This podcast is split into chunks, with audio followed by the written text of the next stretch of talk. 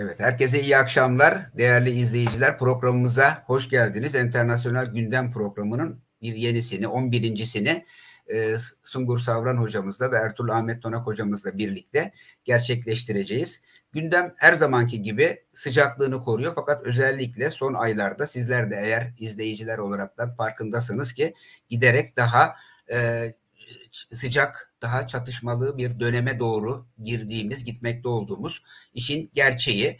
E, o bakımdan e, bu gündemimizde e, daha öncekiler gibi belki de daha yoğun bir şekilde e, bu konular üzerine konular üzerinde duracağız.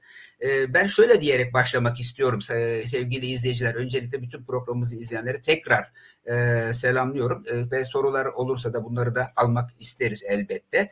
E, şimdi e, şunu söylemek istiyorum. Şununla başlayarak da. E, geçenlerde hala devam ediyor sanıyorum. Davos'ta dünya çapındaki uluslararası burjuvazinin çeşitli kesimleri, tarafları bir araya gelir biliyorsunuz her sene. Geçen sene pandemiden dolayı, salgından dolayı ertelenmişti. E, bu sene şeyde o, Ocak ayında yapılacak olan daha yeni yapılıyor. Mayıs ayında. E, burada bir dünyaya gidişatına dair bakmaya çalışıyorlar. Ne yapabiliriz, ne edebiliriz diye. Hakikaten uluslararası burjuvazinin e, kesin bir bir çözümü, bir şeyi yok. Bir çözüm arayışındalar ama kendileri dahi tam ne yaptıklarını bilecek durumda değiller. Ben bir örnek alıntı yapmak isterim. IMF Başkanı e, Georgieva e, kendisi Davos'taki konuşmasında şöyle diyor. 2022 yılı zor bir yıl olacak. Düşünülemeyeni düşünün. Yani e, görüyorsunuz e, bu hakikaten e, uluslararası burjuvazinin de içinde bulunduğu hem iktisadi hem siyasi açıdan çıkmazda olduğunun bir ifadesi olarak bunu şey yapıyorum. Ben de buradan bu programımız vesilesiyle şu açılışla yapmak isterim. Hakikaten biliyorsunuz programımızın temel amacı dünya gündemini değerlendirmek ama bunu bir işçi sınıfının, e, emekçi halkların gözünden değerlendirmeye çalışıyoruz. Onlara ne getiriyor, ne oluyor, ne bitiyor diye. Bu bakımdan e, 2022 yılında işçi sınıfı ve emekçi halklar açısından da düşünülemeyeni e, düşüneceğimiz bir dönem olmasını e, umuyorum. E, öncelikle bu umutla başlamak istiyorum. Çünkü dediğim gibi gündem sıcak, çatışmalı ama bu hiçbir zaman bir karamsarlığa el vermemesi gerekiyor. Daima bir umut var. Programımızın içeriğinde de bol bol değineceğimiz gibi. Programımızın birinci gündem maddesini tahmin edeceğiniz üzere Ukrayna Savaşı e, oluşturuyor. Ukrayna Savaşı'ndan kastettiğimiz tabii burada hep isim öyle verildi. Aslında bunun programımızda defalarca belirttik. Bu bir Ukrayna Savaşı değil, Ukrayna üzerinden e, Amerika Birleşik Devletleri NATO'nun Rusya'ya karşı yürüttüğü vekalet savaşı. Bu savaşın öncelikle seyrini, geldiği noktayı, mevcut durumu ele almak istiyoruz. Burada güncel de bir hepinizin bildiği, duyduğu üzere güncel bir gelişme de var. NATO aslında genişlemeye devam ediyor genişleyen Rusya'nın yayılmacılığından ziyade NATO'nun e, kendisinin genişlemesi, İsveç ve Finlandiya'yı NATO'ya alma e, girişimleri söz konusu. Onlar da e, bu konuda e, olumlu görüşlerini belirttiler. Dolayısıyla e, konuklarımızla birlikte öncelikle buna başlamak isterim. Bu, buradan hareket edelim. E, Ukrayna'daki savaşın gelişmesinde e, mevcut durum nedir? Nereye doğru gidiyoruz gelinen nokta itibariyle? ve bu süreç içerisinde NATO'ya İsveç ve Finlandiya'nın NATO'ya katılım başvurusu ne anlama geliyor politik açıdan? Sungur istersen bu sefer sen de başlayalım. Tabii ki. Şimdi e, önce bir kere savaş üzerine konuşalım. Sonra e, NATO'nun genişlemesi üzerine konuşalım. Elbette ikisini biraz ayırmak gerektiği kanaatindeyim. T- ilişkili olmakla beraber her iki e, gelişmede. Şimdi birincisi ben şöyle bir şey yapmak istiyorum bu sefer. İki evresi var bu savaşın. Bunlara değinmek istiyorum. Çünkü çok geni, genel bir gelişme oldu bu savaşta ve hatları çok daha berrak bir şekilde artık ortaya çıkmış durumda. Bizim başından beri söylediğimiz, senin biraz önce değindiğin vekalet savaşı açıklaması ve buna göre alınan politik tavır, yani NATO'nun e, yenilgisi için mücadele etme siyasi tavrı e, tamamen doğrulanmış oluyor son gelişmelerle birlikte. Bu iki evre şöyle nitelenebilir.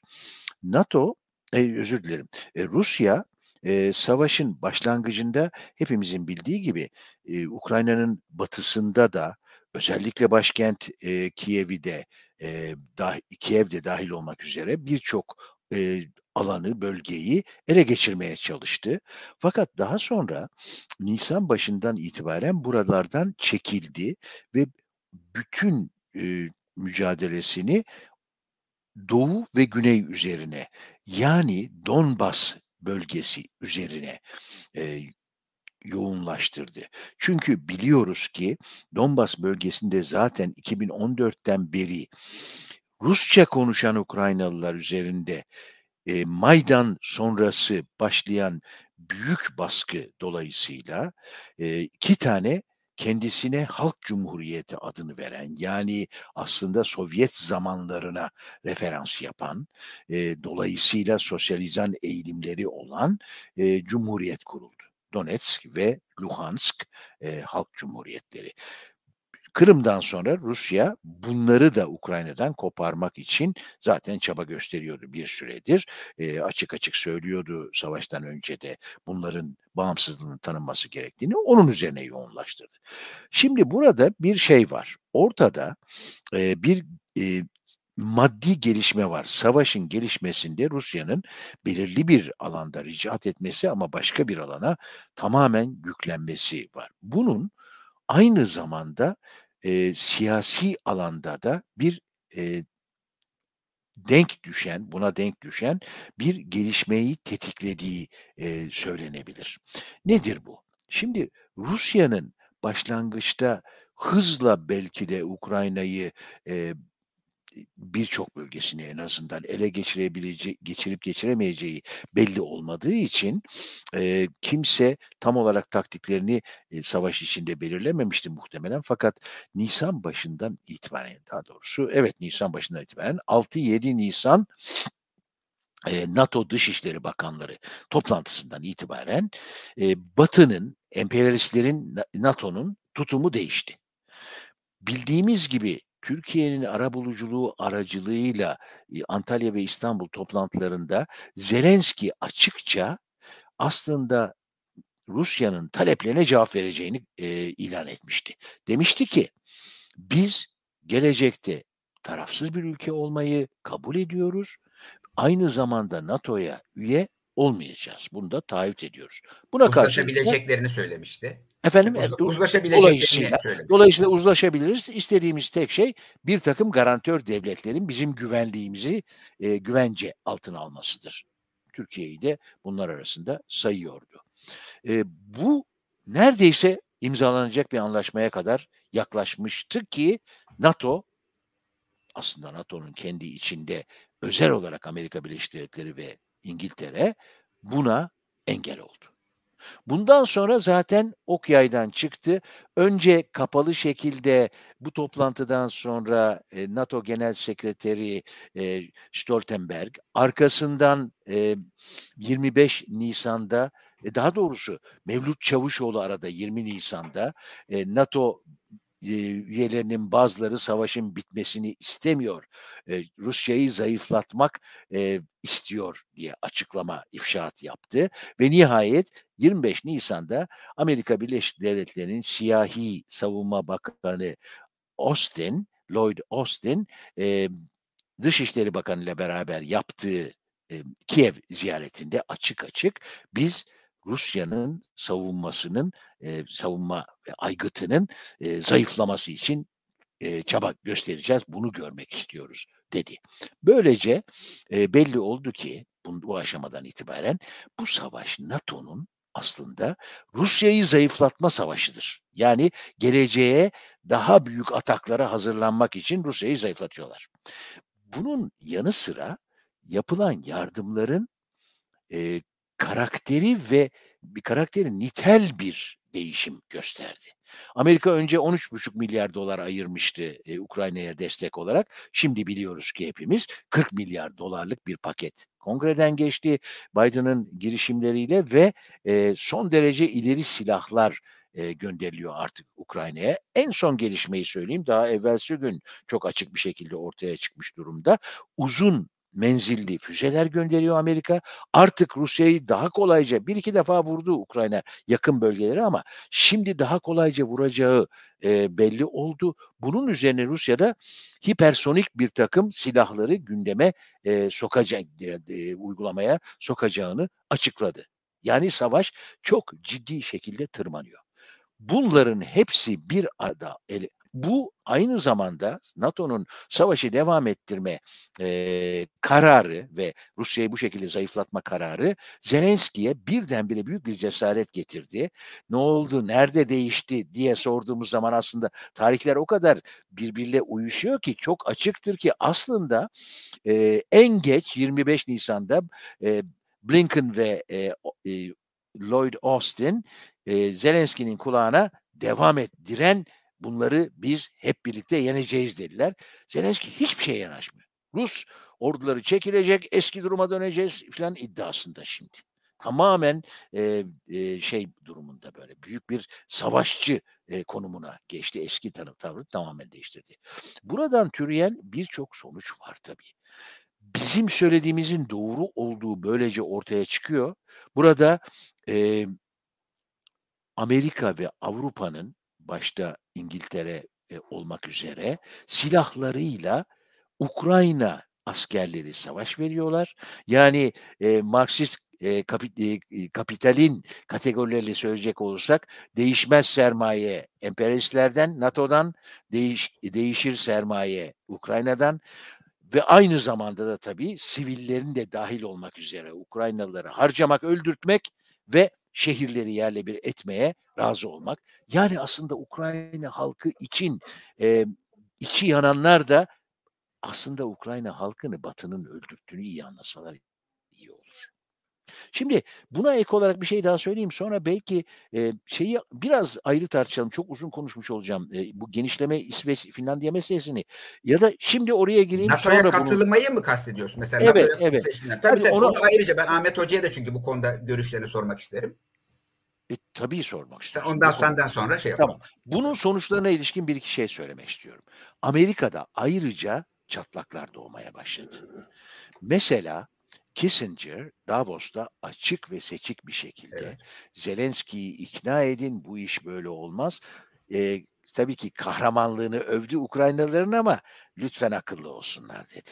Hı hı. Ee, ve Amerika'ya da tavsiye etti açık açık e, şeyi e, bir an evvel barışa gitmeyi yoksa iş şey diyebilir miyiz acaba Sungur burada? Şöyle, yani tabii. Kissinger'ın yaklaşımını Amerika'daki veya Amerikan burjuvası içerisindeki yani Şahinler karşısında böyle daha şey yapanlar daha serçe yaklaşımı daha uyumlu olanlar diyebilir miyiz böyle bir şey? Yani Kissinger'ı ben şey anladım daha itidalli bir konumda sanki. Aman bunun arkası Çin'e falan gider bu iş büyür Hani biz o, buna gerek yok böyle bir şeye onun, gibi. Onun nedeni biraz farklı. Bu iş e, Şahin güvercin meselesi. Kissinger zamanı gel, günü geldiği zaman çok Şahin olmayı bilen birisiydi. Hı hı. Kendisi e, Dışişleri Bakanı ve e, Güvenlik e, Konseyi sekreteriyken e, son derece saldırgan bir emperyalisttir Kissinger aslında. Hı hı. E, burada söz konusu olan başka bir şey.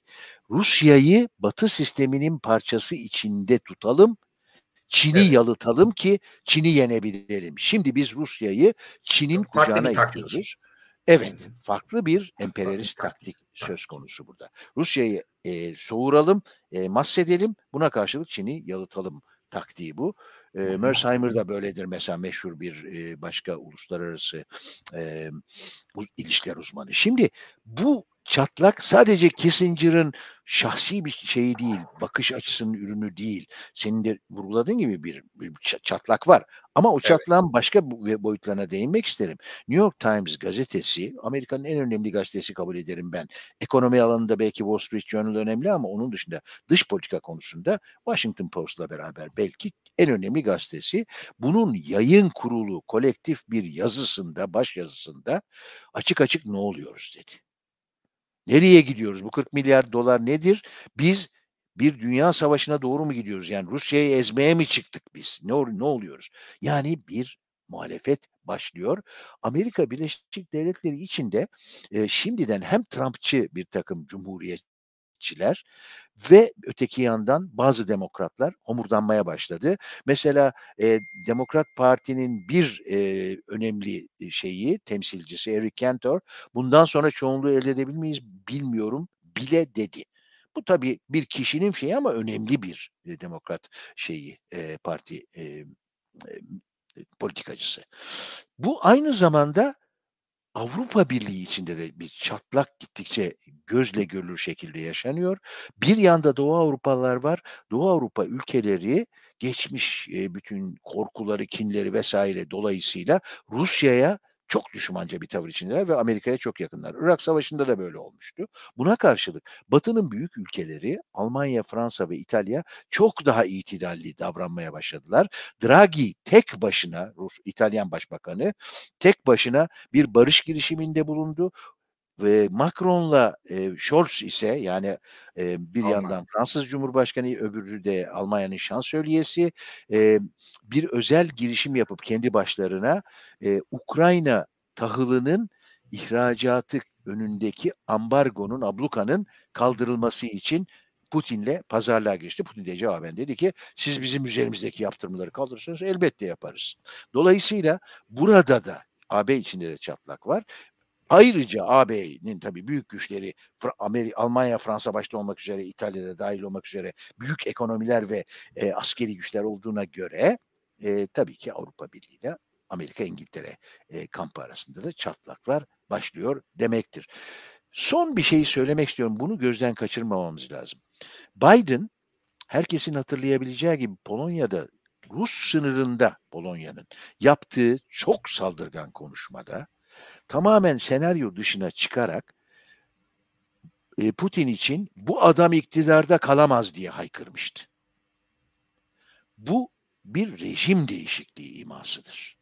Oraya biz kendi kuklamızı getirmek istiyoruz demek istiyor aslında. Bu adam bir adam değil sadece orada bir rejim var çünkü. Bu aslında FSB'nin ajanlarının Rus devletini güçlü kılma çabasıdır Putin'in başa gelmesi. Dolayısıyla FSB de şeydir e, eski KGB'nin devamı yani şimdiki Rusya'nın e, istihbarat örgütü. Gizli istihbarat. Zaten ajandır eskiden Putin biliyoruz hepimiz eskiden de Sovyet ajanıydı KGB döneminde. E, şimdi e, Biden tekrar Asya'ya gittiği zaman gene bir şey yaptı. Bu sefer de Japonya'da kendisine bir gazeteci şayet dedi e, Çin zora başvurarak Tayvan'ı ele geçirmeye çalışırsa sizin askeri olarak müdahaleniz söz konusu olabilir mi? Cevap taahhütümüz odur. Halbuki böyle bir taahhüt falan yok. Tam tersine. Amerika Çin'le barışıp onu tanıdıktan sonra yani Mao ile Nixon anlaştıktan sonra e, tek Çin politikasını tanımıştır. Tayvan konusunda da stratejik belirsizlik denen bir politika benimsemiştir. Yani Çin'e e, diyor ki sen saldırırsan belki de saldırırım. Cevap veririm sana. Yani askeri olarak ben de sana saldırırım. Ama belki de. Şimdi taahhütümüz budur. Yani aslında her ikisinde de Biden her iki ülkeyle de savaşı provokasyonlar yoluyla kışkırtıyor ve bir dünya savaşına doğru gitmenin yolunu açıyor. Kısacası Trump'ın yerine Biden'ı destekleyenler de utansın. Amerika Birleşik Devletleri'nin bütün dünyadaki şu andaki savaş çelişkilerinin aslında kaynağı olduğu kriz içindeki kapitalizmin bir üçüncü dünya savaşını yaratmakta olduğu herkes için açık olmalı. Benim şimdilik evet. söyleyeceğim. Tamam. Teşekkürler. Ahmet Hocam siz bu konuda ne dersiniz? Bir de ben şunu ekleyerekten de şey yapayım. Bu tabii bir tür yeni soğuk savaş şekline de bürünmüş durumda. Bir tarafta işte NATO, Amerika Birleşik Devletleri, Avrupa Birliği'nin içinde yer aldığı her, her ne kadar aralarında çatlaklar olsa da öte tarafta işte Rusya, Çin arasında bir yakınlaşma oluyor. Hindistan yanlarına çekmeye çalışıyorlar. Ee, hem Amerika Birleşik Devletleri hem Çin ondan sonra aralarında görüşmeler oluyor. Bu çerçeveden de e, bakacak olursak bu yeni soğuk savaş e, Ukrayna savaşı kaps- ba- bağlamında nasıl değerlendirirsiniz? Şimdi bir iki tespit yapmak istiyorum ben de. Yani Sungur'un e, söylediklerine ek olarak. Bunlardan bir tanesi e, bir kere bu yaptırımlar meselesi. Biliyorsunuz e, e, Rusya'ya e, birçok yaptırım, iktisadi yaptırım e, uygulamaya çalışıldı. E, ve bunların sonucu olaraktan Rusya'nın köşeye sıkışacağı, Rusya içinde hatta bir galeyan e, beklentisi vardı. Yani Putin'in e, köşeye sıkıştırılacağı, dolayısıyla yapmak istediğini yapamayacağı, yani halkın ayaklanabileceği e, ne düşünenler bile çıktı e, yaptırımları destekleyenler arasında. Bunlar gerçekleşmedi. Bir. İki, yaptırımlar çok başarılı olmadı. E, hatta yaptırımların bazılarına cevaben Rusya'nın e, bazı talepleri oldu. Mesela bunlardan bir tanesi e, e, ruble cinsinden e, bazı ihraç mallarının karşılığının ödenmesiydi. Yani Bulgaristan'a mesela buğday e, satışını durdurdular. E, yani son gelişmelerden bir tanesi daha birkaç gün önce buğday ruble e, ile buğday almayı e, kabul etti e, Rusya'dan. Dolayısıyla yani alın size bir yaptırım, ondan sonra yaptırımın yol açtığı bir sonuç ve o sonuçta mesela Rusya'nın en azından Bulgaristan nezdinde oradaki dış ticaret ilişkilerinde istediğini elde etmesi. Ee, daha e, e, geniş kapsamda değerlendirecek olursak bu yaptırımları, yaptırımlar tabii e, e, biliyorsunuz e, ilk başta e, e enerji ihracını e, Rusya'nın e, içermiyordu. E, fakat ona rağmen Rusya tabii bunu bir tehdit olarak e, kullandı. E, siz onu yaparsanız ben de bunu yaparım. Kısarım doğal gaz satışını, petrol satışını vesaire falan. Ondan sonra e, e tabii buğday e, satışı ondan sonra Ukrayna'nın e, buğday ihraç edememesi savaş yüzünden falan bunlar da eklenince aslında dünyadaki e, iktisadi gelişmenin yani Covid sonrasında işte bir tekrar düzelme beklenirken ondan sonra bu savaş yüzünden ekonomi tekrar daraldığı e, sık sık vurgulanır oldu. Özellikle ana akım e, medyada. Buna aslında dünya ekonomisini tartışırken daha ayrıntılı bir şekilde gireceğiz. Ama en azından şu anda geçerken söyleyeyim. E, bu da bence e, e, abartıldığı kadar etkili olmadı. Yani dünya zaten ekonomisi bir kriz içinde.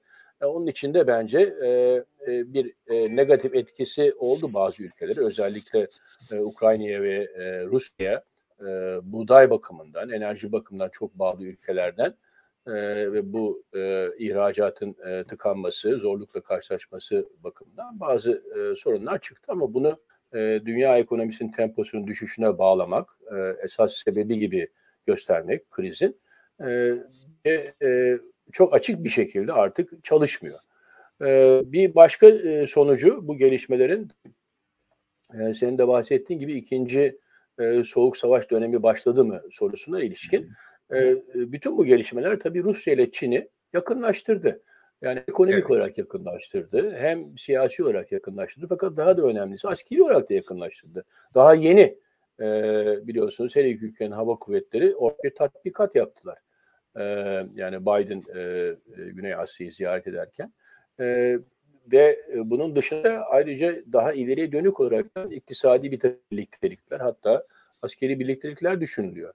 Burada tabii Hindistan'ın rolü biraz ikilikli. O böyle iki tarafa da oynamak istiyor.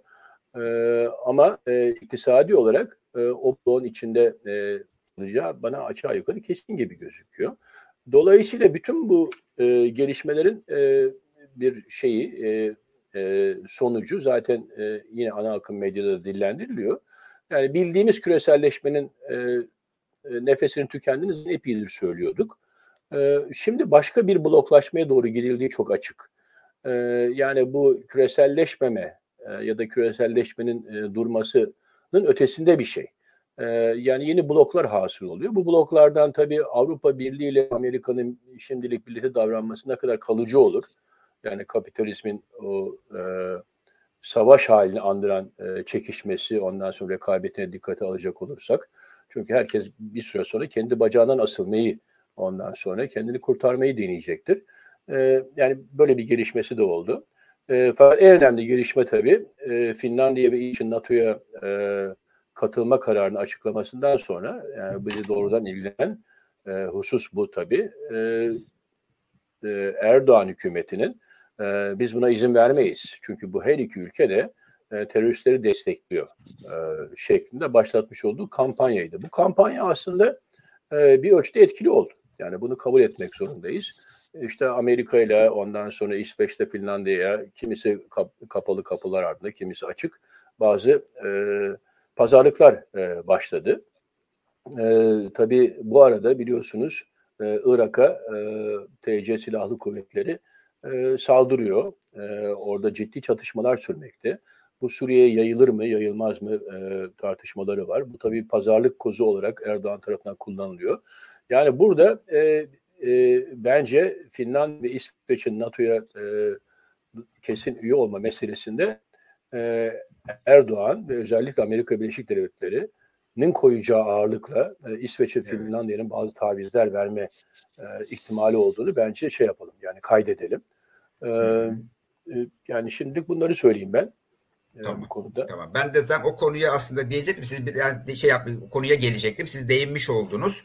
Ee, o bakımdan da önemli çünkü ikinci kısmı da bu konunun Ukrayna'daki savaşın ve NATO genişlemesinin ikinci boyutta birazdan ele alırız demiştik. İşte o kısmı yani İsveç ve Finlandiya e, senelerce işte bağımsız veya da tarafsız bu ilişkilerde kalmaya çalışan taraf şeyler iki ülkede e, karar olaraktan biz e, NATO'ya üye olmak istiyoruz dediler.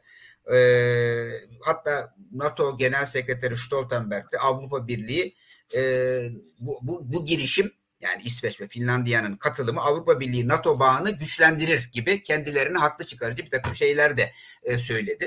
Bu işin e, nok bu noktayı aslında biraz Sungur senle de istersen değerlendirelim. Sen e, yani bu ne anlama geliyor politik açıdan anlamı nedir? Bir bu nokta iki burada tabii ister istemez NATO'nun üyelik kara, şey üyelik e, yasa şeyi gereği, kanunu gereği şeylerin üyelerin birinin ipti yapması, katılmaması, desteklememesi şey anlamına geliyor bunun tamamen e, diğer üyelerin pardon üye başvurularının kabul edilmemesi sonucu doğurabiliyor. Sadece aslında Türkiye değil galiba başka ülkeler için de benzer durumlar e, söz konusu olabilir ama özellikle burada Türkiye öne çıkmış durumda. Yani Türkiye e, bir takım pazarlıklar yürütüyor gibi e, sanki NATO'yla. E, bunun amacı nedir? Buradaki yani e, Türkiye hükümetinin derdi nedir? Bu da işin ikinci bir sorusu olarak da sana yönelteyim. Okay. Tamam. E, şimdi e, bu iki bu iki meseleyi ayrı ayrı ele almak gerektiğine katılıyorum. Tabii. Çünkü birisi doğrudan bizi ilgilendiriyor. Türkiye'nin pozisyonunu bütün bu şeyde e, kargaşada ve kaosta. E, onu ayrı ele alalım. Şimdi önce ben Finlandiya ve İsveç'in başvurusu meselesini e, konuşmak istiyorum. Ortada bir yalan var. Putin e, savaş açtı. Finlandiya ve İsveç korktu ve dolayısıyla NATO'ya giriyorlar. Bu baştan aşağı yalan. Çünkü e, mesela çok basit bir şey söyleyeyim. Devrimci İşçi Partisi'nin e, başka partilerle beraber ortak e, uluslararası yayın sitesi Redmed'i açanlar 2019 yılında bir Finlandiyalı yoldaşımızın yazdığı bir yazıyı okusalar nasıl Finlandiya'nın NATO üyeliğine hazırlandığını görürler mesela orada. 2019. Hiç savaştan 3 sene önce. İki, daha önemlisi.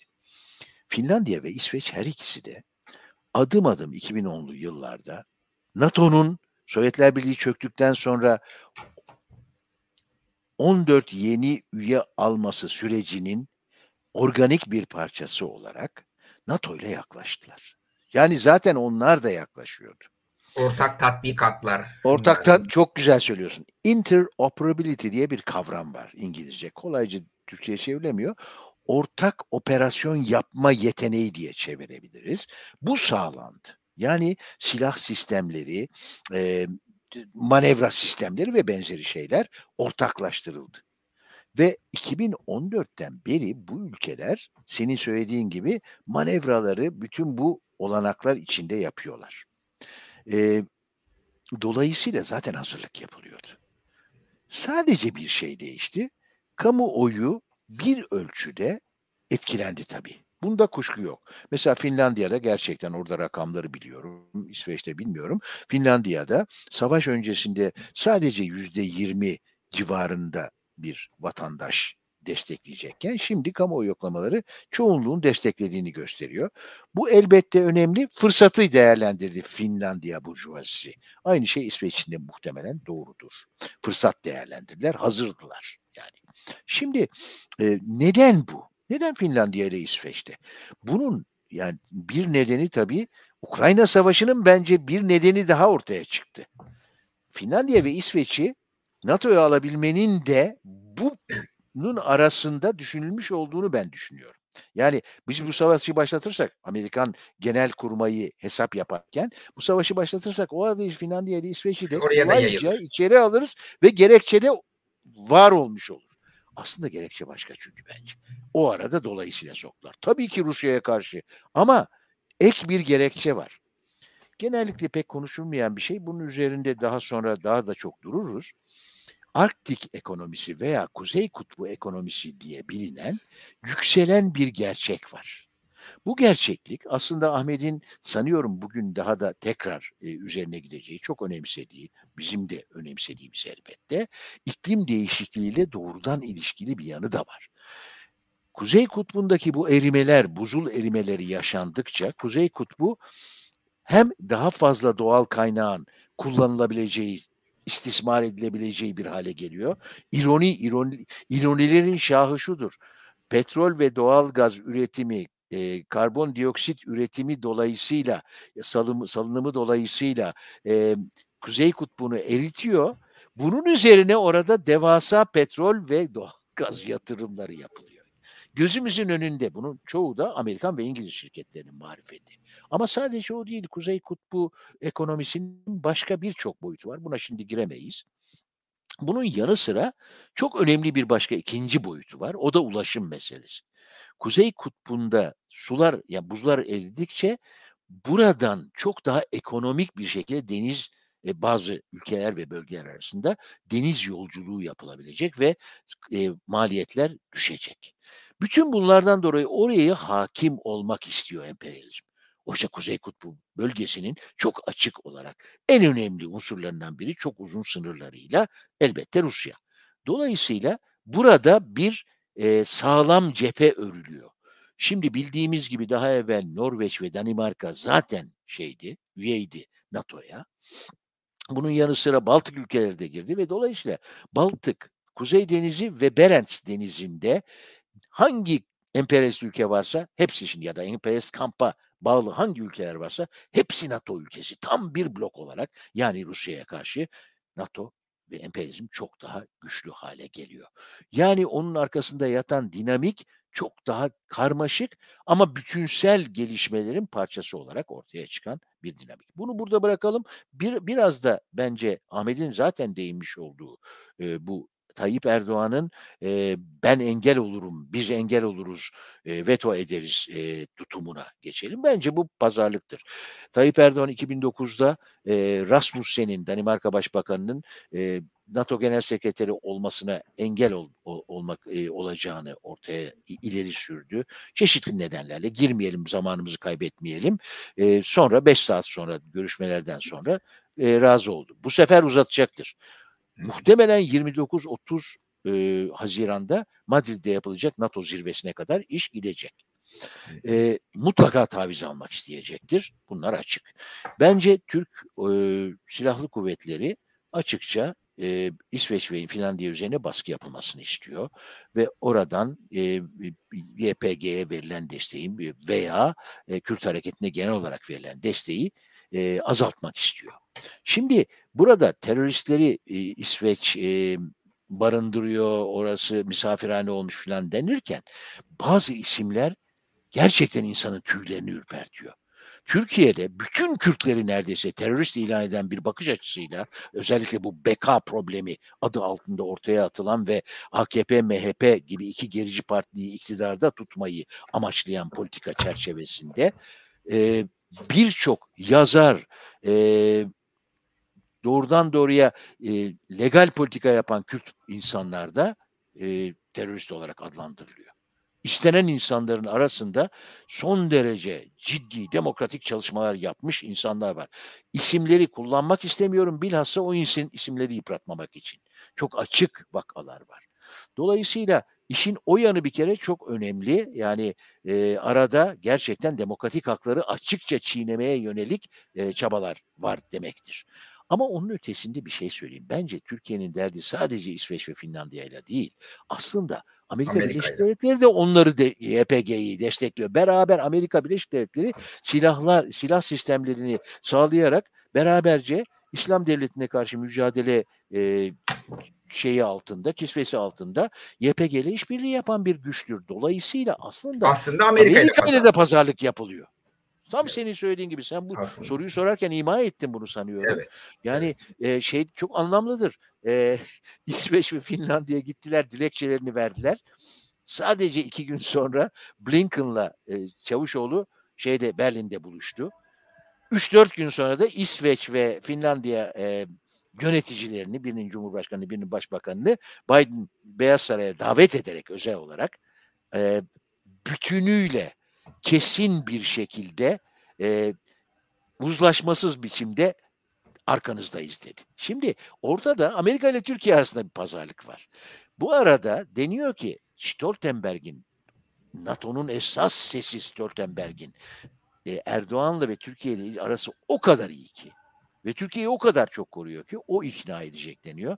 Ben sanmıyorum Amerika'nın yani Biden dedi ki ben Türkiye'ye gitmeyeceğim ama sorun hallolacak. Böyle bir cümle var. Çok önemli dolaşıyor bu cümle. E, halbuki şimdi Biden Türkiye'ye gitmeyince iş hallolmuyor. Olacak bence. Stoltenberg bile tek başına e, ikna edemeyecek çok dost olduğu halde Türkiye ile.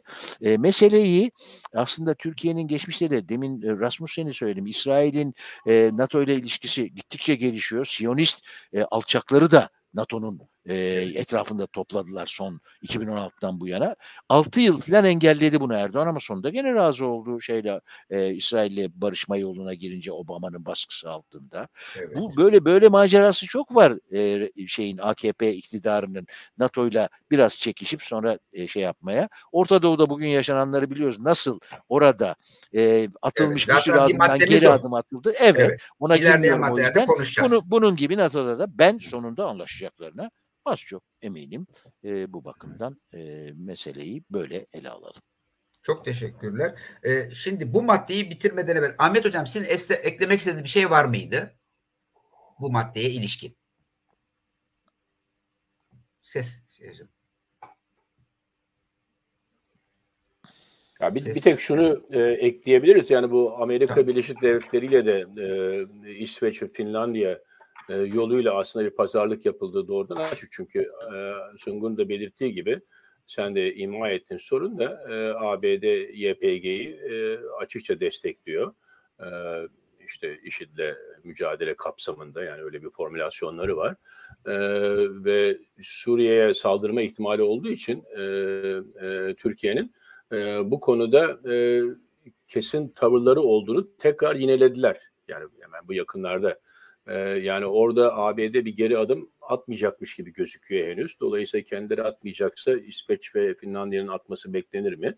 Yani böyle biraz aslında e, ikircikli bir durum var. E, öte yandan Erdoğan da tabii içerideki e, e, imajı itibariyle ondan sonra bu kadar e, e, sa- şey yapıp saldırıp ondan sonra şunu verin bunu verin onu yapmazsanız izin vermem falan deyip hiçbir şey elde edemeden ondan sonra e, geri adım atar mı yani bilemiyorum. E, bana atmaz gibi geliyor. Dolayısıyla ortada bir yerde buluşma ihtimalleri hala mevcut. Evet. Çok teşekkürler. Ee, konuyu geçmeden evvel Sungur sen bir şey eklemek ister misin? Son olarak sana da sorayım sonra ikinci maddeye geçeceğiz. Eklemek isterim çünkü çok önemli bir boyutu e, mesele. Aslında onun bir boyutu değil ama onun boyutu haline geldi. Ukrayna Savaşı ve benzeri sorunların yarattığı ortamda e, Recep Tayyip Erdoğan ve hükümeti ve Türk Silahlı Kuvvetleri Suriye'ye müdahale açısından belli ki bir boşluk buldular. Şimdi açıklanmış olan ve ordu hazır olduğu zaman e, müdahalenin yapılacağı söylendi. O aşamada yapılacağı söylenen e, müdahale aslında Türkiye'nin kendi içindeki bir probleme e, cevap olarak e, düşünülür bir şey olarak alınmalı bence. Biliyoruz ki önce CHP ardından Ümit Özdağ'ın Zafer Partisi, Ümit Özdağ'ın kendisi diyebiliriz o parti için. E, mülteciler üzerine çok Evet. büyük yatırım yapıyor ve e, Türkiye halkındaki huzursuzluğu Süleyman Soylu'nun açıklamasıyla bunu çok kaçırıyoruz. Bir milyon Suriyelinin kaçak olarak çalıştığını, sigortasının vesaire ödenmediğini kendisi açıkladı. Bir ülkenin üç işleri Bakanı, Bakanı açıklayınca bunu resmi rakam kabul ederim ben. Bu ne demektir? Türkiye ve arkasından da ekliyor Ümit Özdağ'la tartışmasında. Böylece iş dünyasını üzüyorsunuz. Yani sermayeye Zafer Özdağ'ı ihbar ediyor. Budur Türkiye'de doğan sorun. Türkiye'nin halkını huzursuz kılan budur. Devletin burjuvaziyi desteklemek ve ücretleri düşürmek için e, yaptığı çabanın, gösterdiği çabanın ürünü olarak bu gerilim doğmuştur. Buna vaktiyle biliyorsunuz TOKİ'yi e, e, Suriye'nin e, kuzeyinde bir bölümü Barış Pınarı dolayısıyla 2019'da zaten Türkiye askeri kontrolü altına almıştı. O Suriyeli tekfircileri de kullanarak.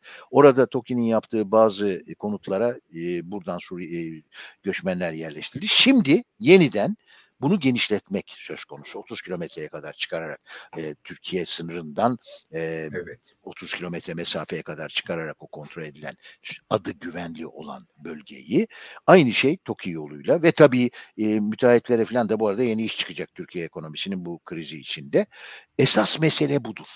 Esas mesele seçime giderken Türkiye halkında karşı tarafın burjuva kamplarının ötekisinin kimi faşizan eğilimde Ümit Özdağ, kimi e, sözde e, sosyal demokrat diye kendini anan, artık anmayan bile, öyle bir politikası da olmayan CHP olmak üzere e, halkın duygularını kışkırtarak şovenizm yaratan karşı kampa karşı e, AKP hatta kendi ortağı MHP'nin tepkisine karşı AKP'nin e, kendisini koruma çabasıdır. Yani ulus, uluslararası burada etnik arındırma var. Oradan Arapları, e, Kürtleri e, sürerek yerine Arapları yerleştirecekler.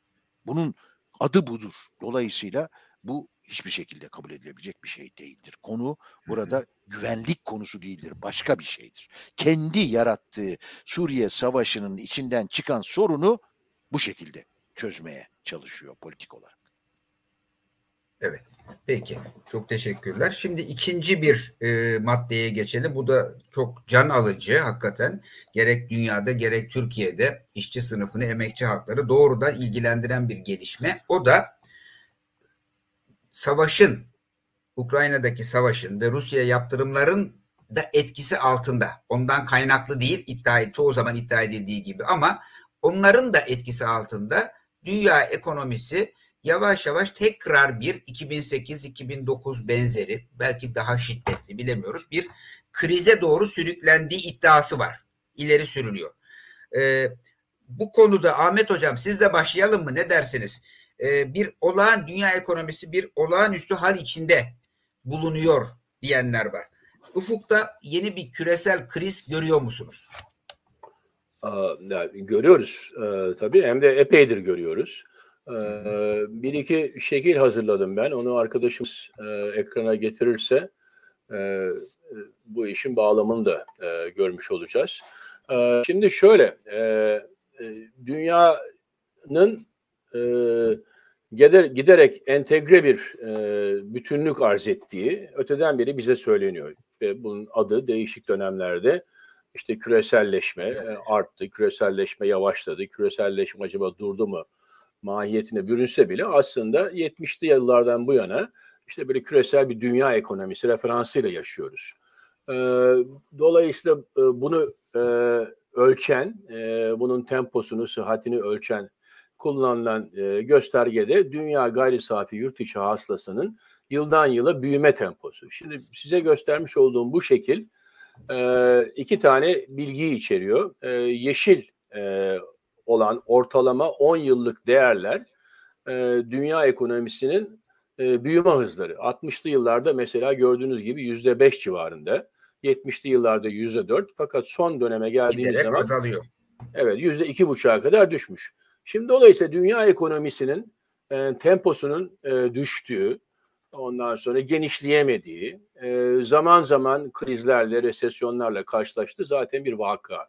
Yani bunu herkesin kabul ettiği bir şey inişli çıkışlı. Ondan sonra eski temposunu yani 50'lerdeki 60'lardaki temposunu tutturamayan e, bir ekonomiyle karşı karşıyayız. Fakat bu ekonomi e, yani 70'lerden bu yana ciddi bir kriz içinde. 2008 e, tırnak içinde finansal krizi denilen e, işte mortgage piyasasındaki bazı e, borçların tetiklediğini bildiğimiz e, süreçte e, adı konmamış e, çok derin ama e, yapısal olarak başlangıcı ta 70'lere dayanan ciddi bir krize girdiğimiz ve 2008 sonrasında bizim buna aslında 21. yüzyılın depresyonu dediğimiz e, bir tıkanma içindeyiz.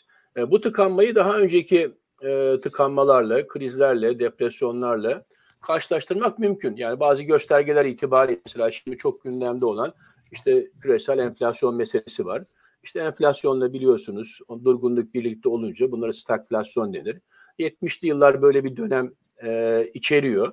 Dolayısıyla acaba yeni stagflasyon mu vesaire tartışmaları da çok yoğun gazetelerde. Ama bunlar bence e, bu işin yani uzun süreli yapısal e, ve yeni veçeler e, içeren niteliğini bence gizleyici e, değerlendirmeler. Bundan kastım şu, e, yani kapitalizm e, daha önceki krizlerden e, bir takım atılımlarla çıkabildi. Özellikle e, 1929 yani işte büyük depresyon denilen e, krizden biliyorsunuz Keynesçilikle çıkıldı. İşte 50'lerdeki 60'lardaki büyüme genellikle e, Keynesçiliğin başarısı olarak değerlendirilir. E, 2008 krizinden geçici olaraktan e, muazzam bir kredi pompalamasıyla ondan sonra böyle bir toparlanmaya çalıştı kapitalizm. Fakat yapısal e, sınırlarını ve sorunlarını aşamadı. e, dolayısıyla bir ne yapacağını bilememe durumu. Ondan sonra e, eldeki iktisat tıkalarının e, tıkanmışlığı, onlar uygulandığı zaman onlar elde edilen sonuçların aslında eskisi gibi olmadığı bir vaka. Buna ek olarak e, yani bu vesile şunu kaydedeyim. Bu grafikte de zaten e, ekledim onu.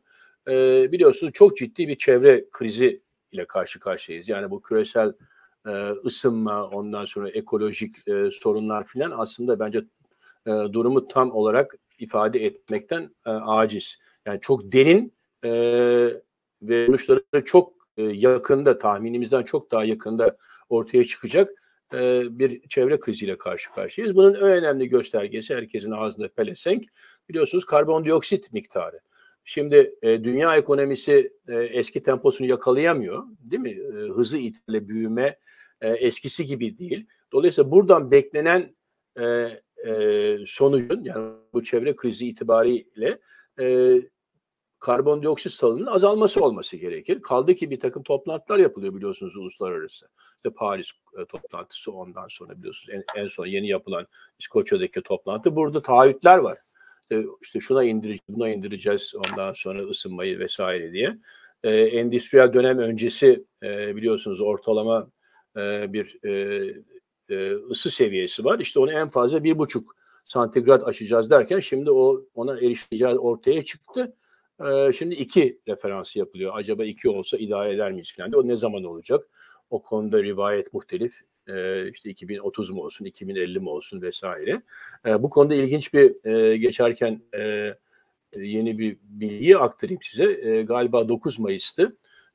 Dünya Meteorologlar Örgütü bir yeni rapor yayınlandı. Bu raporda 2015 bakın çok yakın bir tarih. Yani 7 yıl önce e, bu bir buçuk e, santigratlık e, e, ortalama e, e, ısı seviyesine erişme aşağı yukarı yüzde elli şans verilirken şu anda e, benzer bir e, e, araştırma yapıyorlar.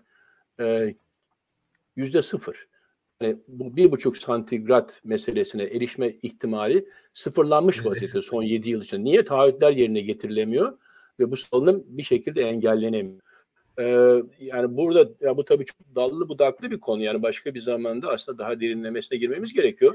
Bence burada yani sadece insanlar şunu düşünseler e, bence bunun yani kapitalizm içinde mesela e, işte e, yeni yeşil mutabakat denilen e, iktisat evet, evet, programlarımızda konuşmuştuk bol bol. Evet, çözülemeyeceğini hemen önemli. görmek mümkün. Niye görmek mümkün? Çünkü e, petrol şirketlerini sadece ele alın petrol şirketlerinin tahmin ettikleri e, karlılık nedir son 10 yılda?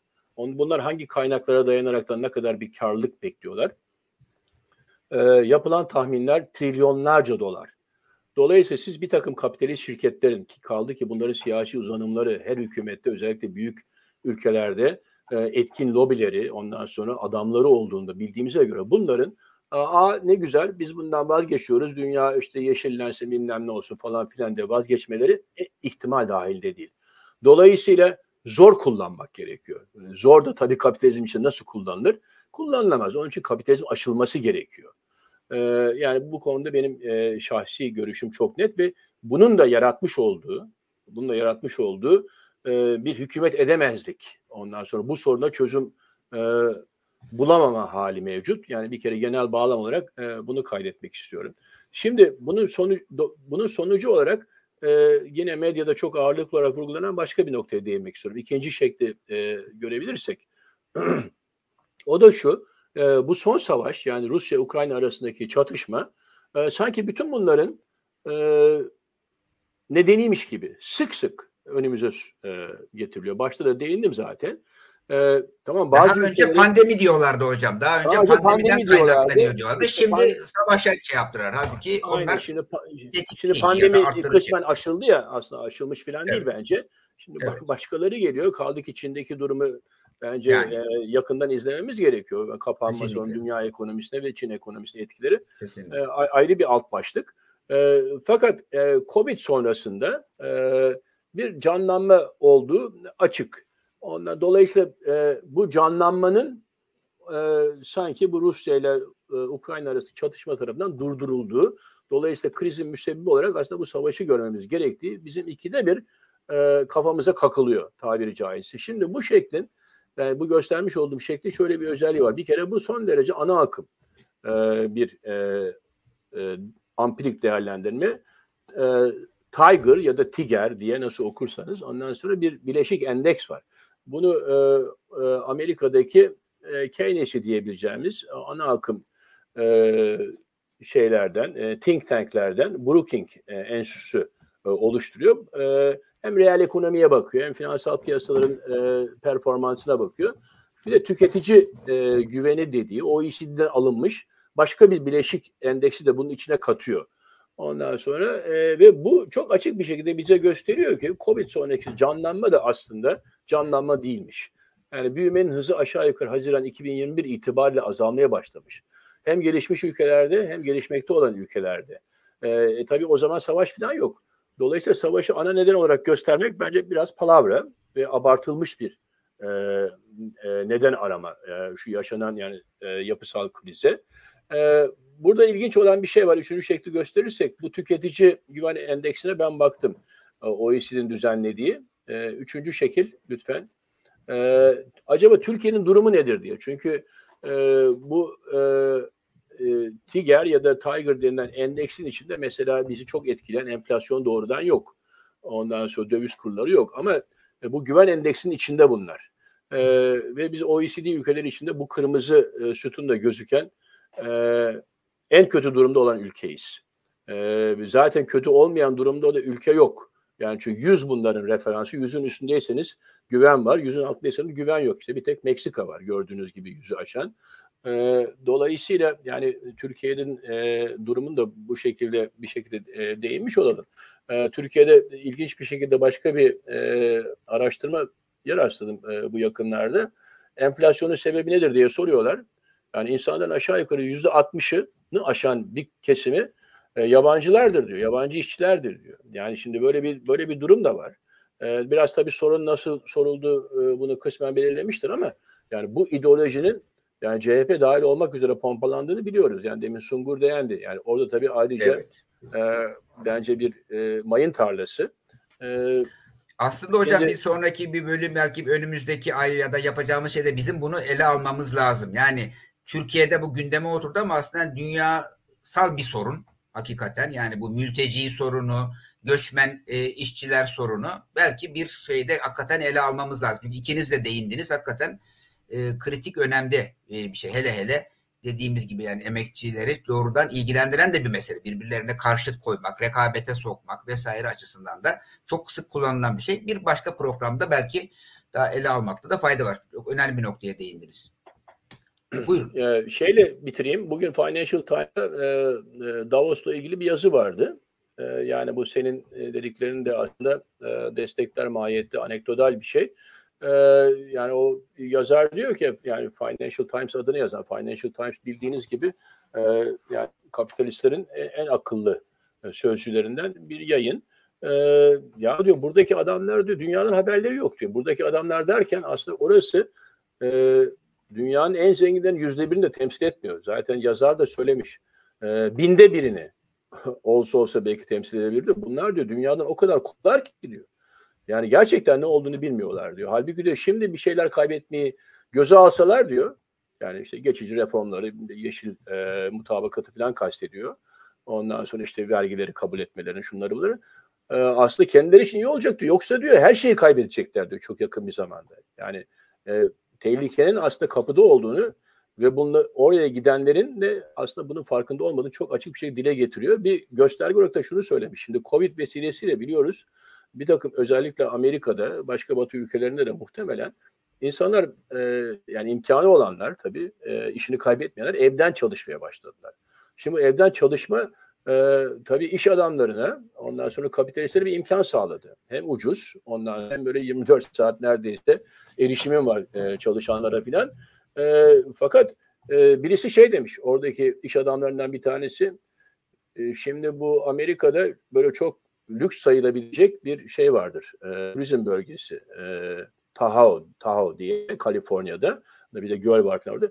Ya diyor bu diyor bizim de artık çalışanlarımız diyor Tahoe'da çalışacağına diyor orada olduğuna göre bu işte Hindistan'da da yaptırabiliriz diyor. Yani maksat yani uzak mesafeden e, internet aracılığıyla e, çalışmaksa e, bunun artık bir coğrafi e, yerle belirlenmiş olması gerekmiyor. Yani bunu da fark etmişler. Dolayısıyla yani Amerika içinde hala yapılan bazı işlerin de ya Batı ileri ülkelerinde yapılan bazı işlerin de aslında e, üçüncü dünya ülkeleri dediğimiz ülkelere çok daha ucuz iş gücü, oradaki gelişmişlik seviyelerine ve e, specialization'larına göre kayma ihtimali var. Bunu da mesela bir e, imkan olarak değerlendiriyorlar. Evet, bunu da bitireyim ben. Tamam. Çok teşekkürler. Ee, evet ben aynı soruyu e, Sungur sana da yönlendirmek istiyorum. Yani dünya ekonomisinin gidişatı açısından bir küresel krize doğru gitme eğilimi söz konusu mu? Çünkü işte Ahmet Hoca da değindi. E, finansal piyasalarda dalgalanmalar oluyor. Dünya ticareti yavaşlıyor. Büyüme hızı uzun dönemde hep azalıyor. E, bir de yakın dönemde de galiba Amerika Birleşik Devletleri, Avrupa Birliği ekonomileri ve Çin'in eşanlı biçimde yavaşladıkları görülüyor. Burada galiba daha ziyade de özellikle Avrupa Birliği yavaşlıyor. Rusya'ya yapılan yaptırımların oradaki enerji bağımlılıklarının da etkisi var bunda. Belki bu uzun dönemli eğilimi biraz evvel Ahmet Hoca'nın değindiği uzun vadeli eğilimle birlikte bu yakın dönemdeki bu Rusya'ya yaptırımlar ve savaşın etkisiyle birlikte ele alacak olursak bu küresel krizin nasıl şekilleneceği konusunda neler diyebiliriz?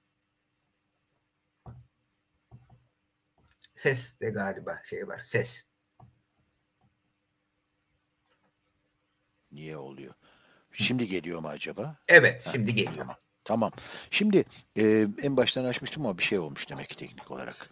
E, şimdi e, şunu söylüyordum önce. Ahmet'in e, gen, dönemin genel karakterini özellikle 1970'lerde başlayan ama 2008'den sonra tam anlamıyla bir depresyona dönen e, bu e, dünya ekonomisinin e, durumunu e, dönemin genel karakteri itibariyle gayet güzel tasvir etti. Fakat bu depresyonlar aynı zamanda içinde yani onun vurgusu tabii haklı olarak devamlı sanki kısa dönemli bir takım eğilimlerin etkisi altında şöyle oluyor böyle oluyor gibi yapması e, ana akım iktisatçıların ve sermayenin sözcülerinin. Oysa biz bir depresyon içinde yaşıyoruz. Aynen 1930'lu yıllar gibi. Bunun kendine özgü karakteristikleri var. 1930'lara benzemeyen yanları var. Bunun en önemli nedenini söyleyeyim. Çin var. Çin var. Ahmet'in gösterdiği o rakamlardaki e, şeyler e, e, düşüşler e, büyümedeki dünya çapındaki e, düşüşler içinde Çin'i çıkarırsanız çok daha düşük şeyler çıkacaktır.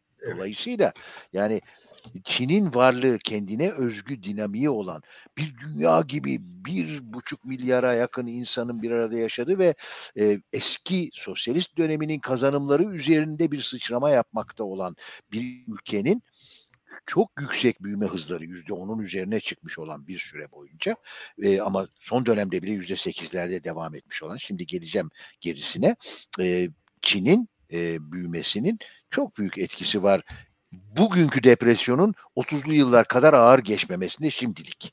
Şimdilikin altını çiziyorum tabii.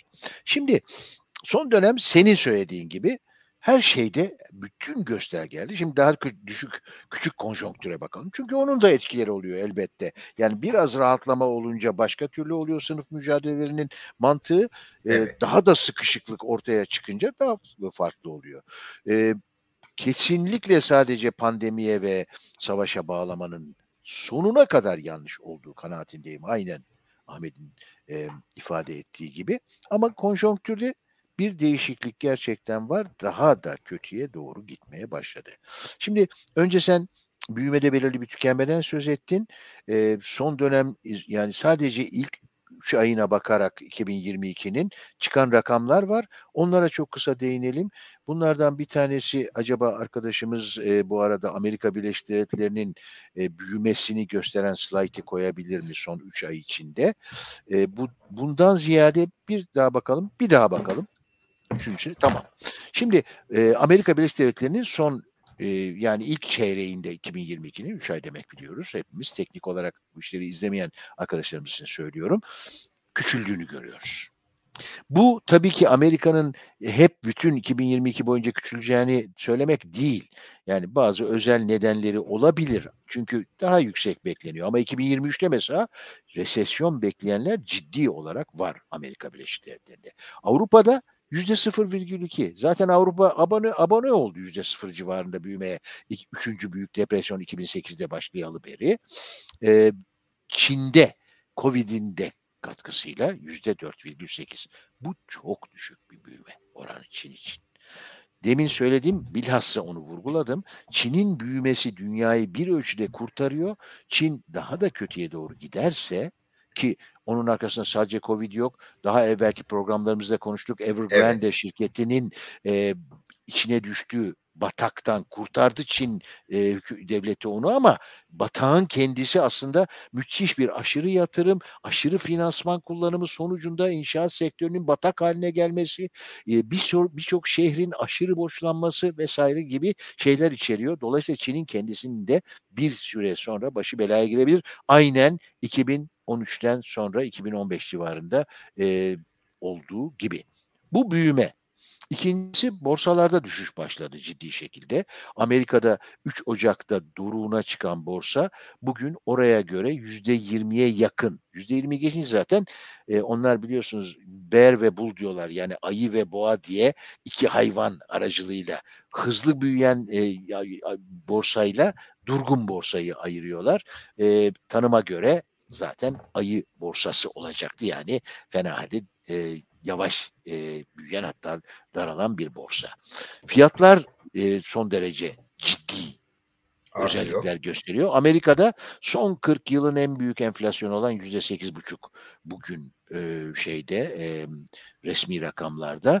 Avrupa'da yüzde yedi virgül sekiz ama mesela Almanya'da çok ilginç geliyor bana bu rakam. Almanya'da üretici fiyatları endeksi bizde de biliyorsunuz tüketici daha düşük, üretici daha yüksek. Yüzde otuz üç. Bir Batı emperyalist ülkesi için bu rakam inanılır gibi değil. Yani çift haneli enflasyon yüzde onlardayken önem taşır.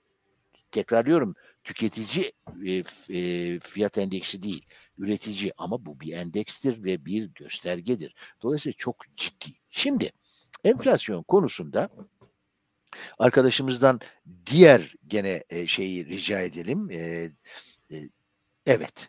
E, evet evet. Yo, hayır. Amerikan Merkez Bankası'nın Şimdi, faiz Amerikan oranları. Amerikan Merkez Bankası'nın faiz oranları.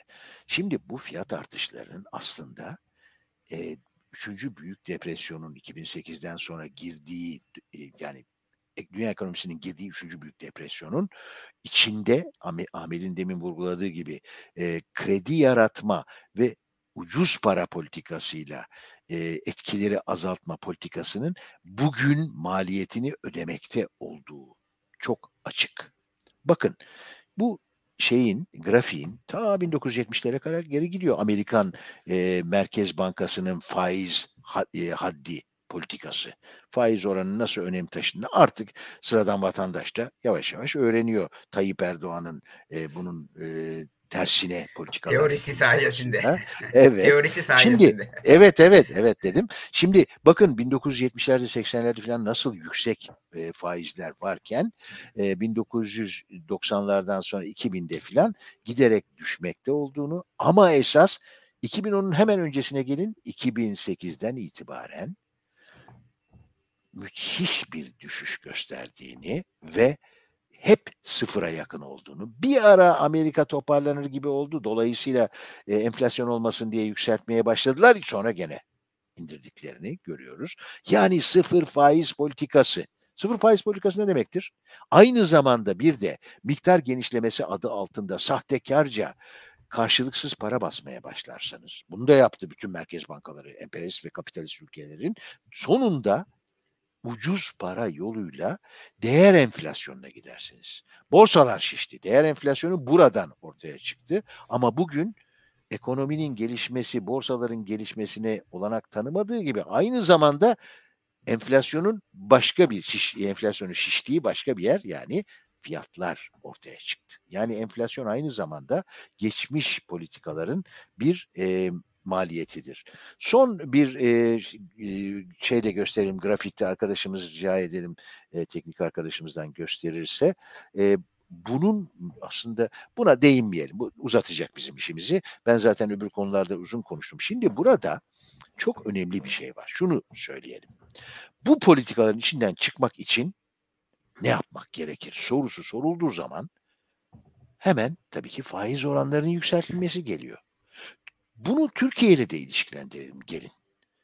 Türkiye'de Millet İttifakı ne diyor?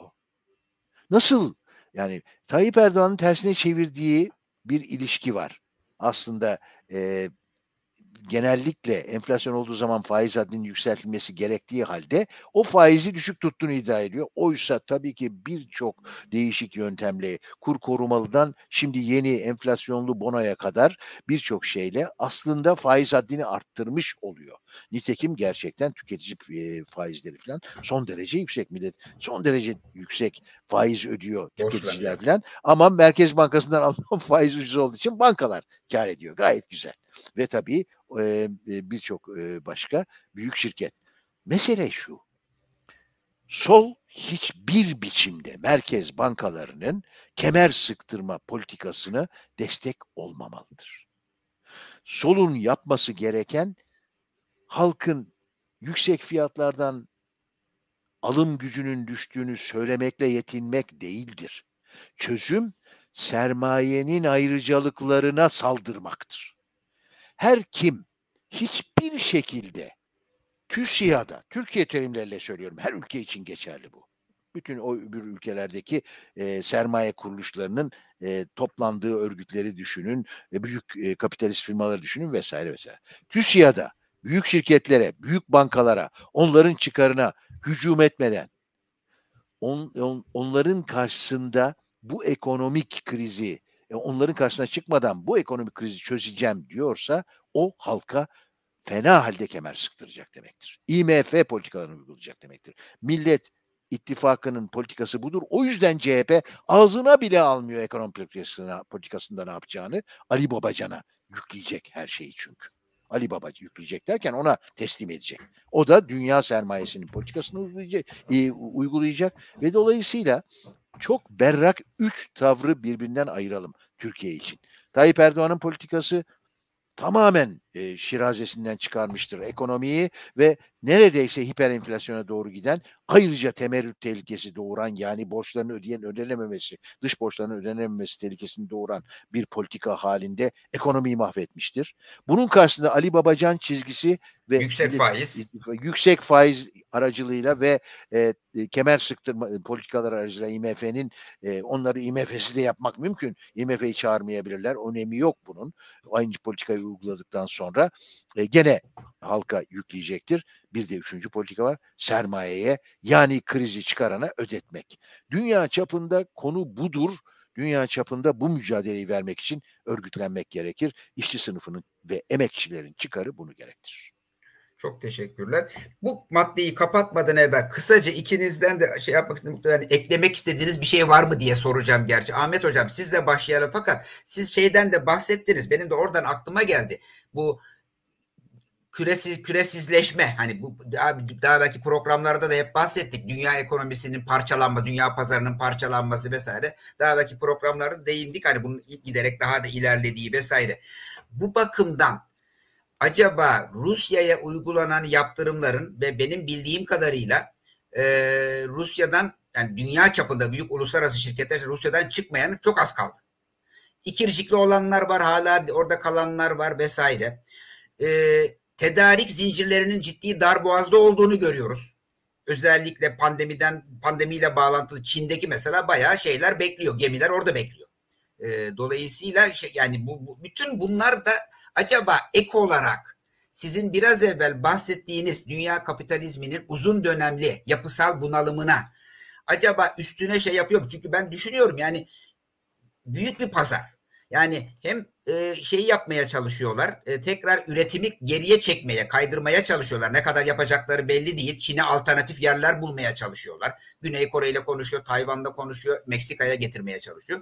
Öte yandan Rusya pazarı da az bir pazar olmasa gerek değil mi hocam? Yani Rusya da büyük pazar. Siz o pazarı kaybetmeye göze alıyorsunuz. Bunu büyük çap, yani dünya ekonomisinin büyük şirketleri için söylüyorum. Bunu da dikkate alarak e, ne dersiniz? Acaba bir ek bir yük bindiriyor olabilir mi dünya ekonomisinin buhranı, bunalımının giderek daha derinleşmesine? Ve eklemek istediğiniz başka bir şey var mı diye her ikinize de bu soruyu yöneltiyorum. Çok kısaca cevap almak bakımından. Kısa cevap alarak lütfen rica edin. Zamanımız yani bu, bu soru bence bu soru çok önemli bir soru Kurtar. İyi ki sordun. Ee, yani e, ek bir yükün üstünde bir durumla karşı karşıyayız. Aslında yani kapitalizmin aczini e, gösteren e, bir boyut bu. Yani bundan şunu kastediyorum. Şimdi hem Covid sırasında, Covid yüzünden hem bu savaş e, yüzünden kısmen e, bu tedarik zincirlerinde uluslararası ticarette bir aksama oldu çok açık. E, dolayısıyla e, buna cevap aramaya çalışıyor e, kapitalizmin akıl hocaları. Fakat buna verilebilecek cevapların maliyeti çok yüksek ve muazzam bir koordinasyon ve planlama gerektiriyor. Yani sadece e, bir e, boyutunu hatırlatayım. O da şu. Biliyorsunuz dünya ticaretinin yani hesaplar e, değişiyor tahminler. Aşağı yukarı %90'ı konteynerlarla yapılıyor. Yani konteyner e, gemiler ve dolayısıyla bu konteyner gemiler e, gemilerle bitmiyor, konteynerlarla bitmiyor. Bunlara tekabül eden e, 1950'den bu yana yaşanmış muazzam bir e, alan, e, e, pardon liman e, düzenlemeleri var. Yani limanlar e, son derece daha az sayıda işçi çalıştırıyor 50'lere 60'lara göre. Muazzam bir şekilde e, bilgisayarlaştı. E, vinçlerin niteliği değişti ve limanlardan başlayan demir yolları ondan sonra muazzam bir e, büyük e, kamyonlarla taşımacılık ağları vesaire kuruyor. Dolayısıyla yani bu konteyner uluslararası ticaretin hem merkezinde hem de ona bağlı olan networkler ve teknolojik değişmeler ve ayrıca istihdam ve dolayısıyla sendikalaşma e, alanlarında yani inanılamaz değişiklikler oldu son 40 yıldır. Şimdi e, bu tedarik zincirindeki sorunlar buradan geriye adım atıp ondan evet. sonra e, bu konteynerler yapılan ticaretin bir kısmını e, gerektirmeyecek bir şekilde üretimi e, büyük ülkelere çekmek e, anlamında değerlendiriliyor ve bu tabi bunun da bir bedeli olacaktır şey. değil mi hocam? Tabii mali üretim yani maliyetleri açısından. Ayrıca yani e, tamam bir takım şirketler bunun üstesinden bir ölçüde gelebilir. Mesela diyelim Apple'ı alın. Apple işte bunu Çin'de yapmaz da dediğin gibi Tayvan'da yapar. Hatta Tayvan'da da yetinmeyebilir. Oklahoma'da yapabilir. Ama şimdi bunu yani dünya ekonomisinin %90'ını etkileyen bir süreçten ve muazzam bir değişiklikten söz ettiğimiz için son 40-50 yıldır yaşanan e, bunun yani geriye sarılması ondan sonra tırnak içinde eskisi gibi e, üretim alanlarının, yatırımların ve istihdamın e, nispeten büyük e, ülkeler içinde çözülecek bir yapıya kavuşturulması bence imkansız bir şey. Olanaksız bir şey ama bunun arayışları var. Yani o evet. anlamda yani bence senin sorun çok şey e, evet. yerinde. Tabii yani bu arayışların yaratmış olduğu e, sıkıntılar var. E, mesela bu sıkıntılardan bir tanesini söyleyeyim. Doğrudan bence işçileri ve örgütlenmeyi etkileyen bir şey. Şimdi Doğu yakasında Amerika'nın New York ve New Jersey limanları birbirine girmiş vaziyette. Yani iki şekilde girmiş vaziyette. Hem buradaki sendikal ondan sonra işçiler acaba biz mi daha iyi olacağız öbürkü mü daha iyi olacak ondan sonra kim daha fazla kazanacak filan. Bir de buralara sızmış olan muazzam mafyos teşkilatlar var yani bu limanlarda. Ee, ama öte yandan işçi sayısına baktığın zaman 60'larla e, karşılaştırıldığında onun mesela dörtte biri kadar işçi çalışıyor. Ee, çok daha makinelaşmış bir orman var. Ee, bunun tabii yarattığı e, yani hem sorunlar hem potansiyel aslında imkanlar var. Ee, bunlar tabii tek tek ele alınması gereken bence yani evet. bu kapitalizmin tıkanıklığı ondan sonra 21. yüzyıl depresyonu dediğimiz hadisenin e, çok önemli boyutları ele alınması Hocam, gereken önemli evet, şeyler. Muhtemelen önümüzdeki programlarda ele alacağız. Ben zamanı kullanmak açısından şey yapıyorum. Sungur'a sözü vermeden sizin de dediklerinize değinerekten şunu şey bu, bu ikilem yani bu ikilemi çözemiyorlar. Geçenlerde işte NATO'nun genel sekreteri Stoltenberg şey diyor.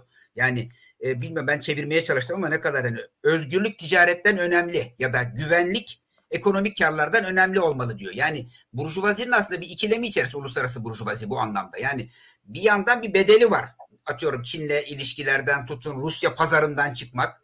Öte yandan da işte hem ekonomik çıkarlar hem de e, güvenlik ve politik açılardan da orayı biraz evvel konuştuk bol bol kuşatmaya çalışıyorlar. Yani böylesi bir ikilem de içindeler ve bu aynı zamanda bu da sanki ayaklarındaki halıyı çekiyor dünya ekonomisinin krizi anlamında diye düşünüyorum. Eklemiş olayım ama e, sözü Sungur'a bırakayım. Sungur sen ne dersin bu çerçevede?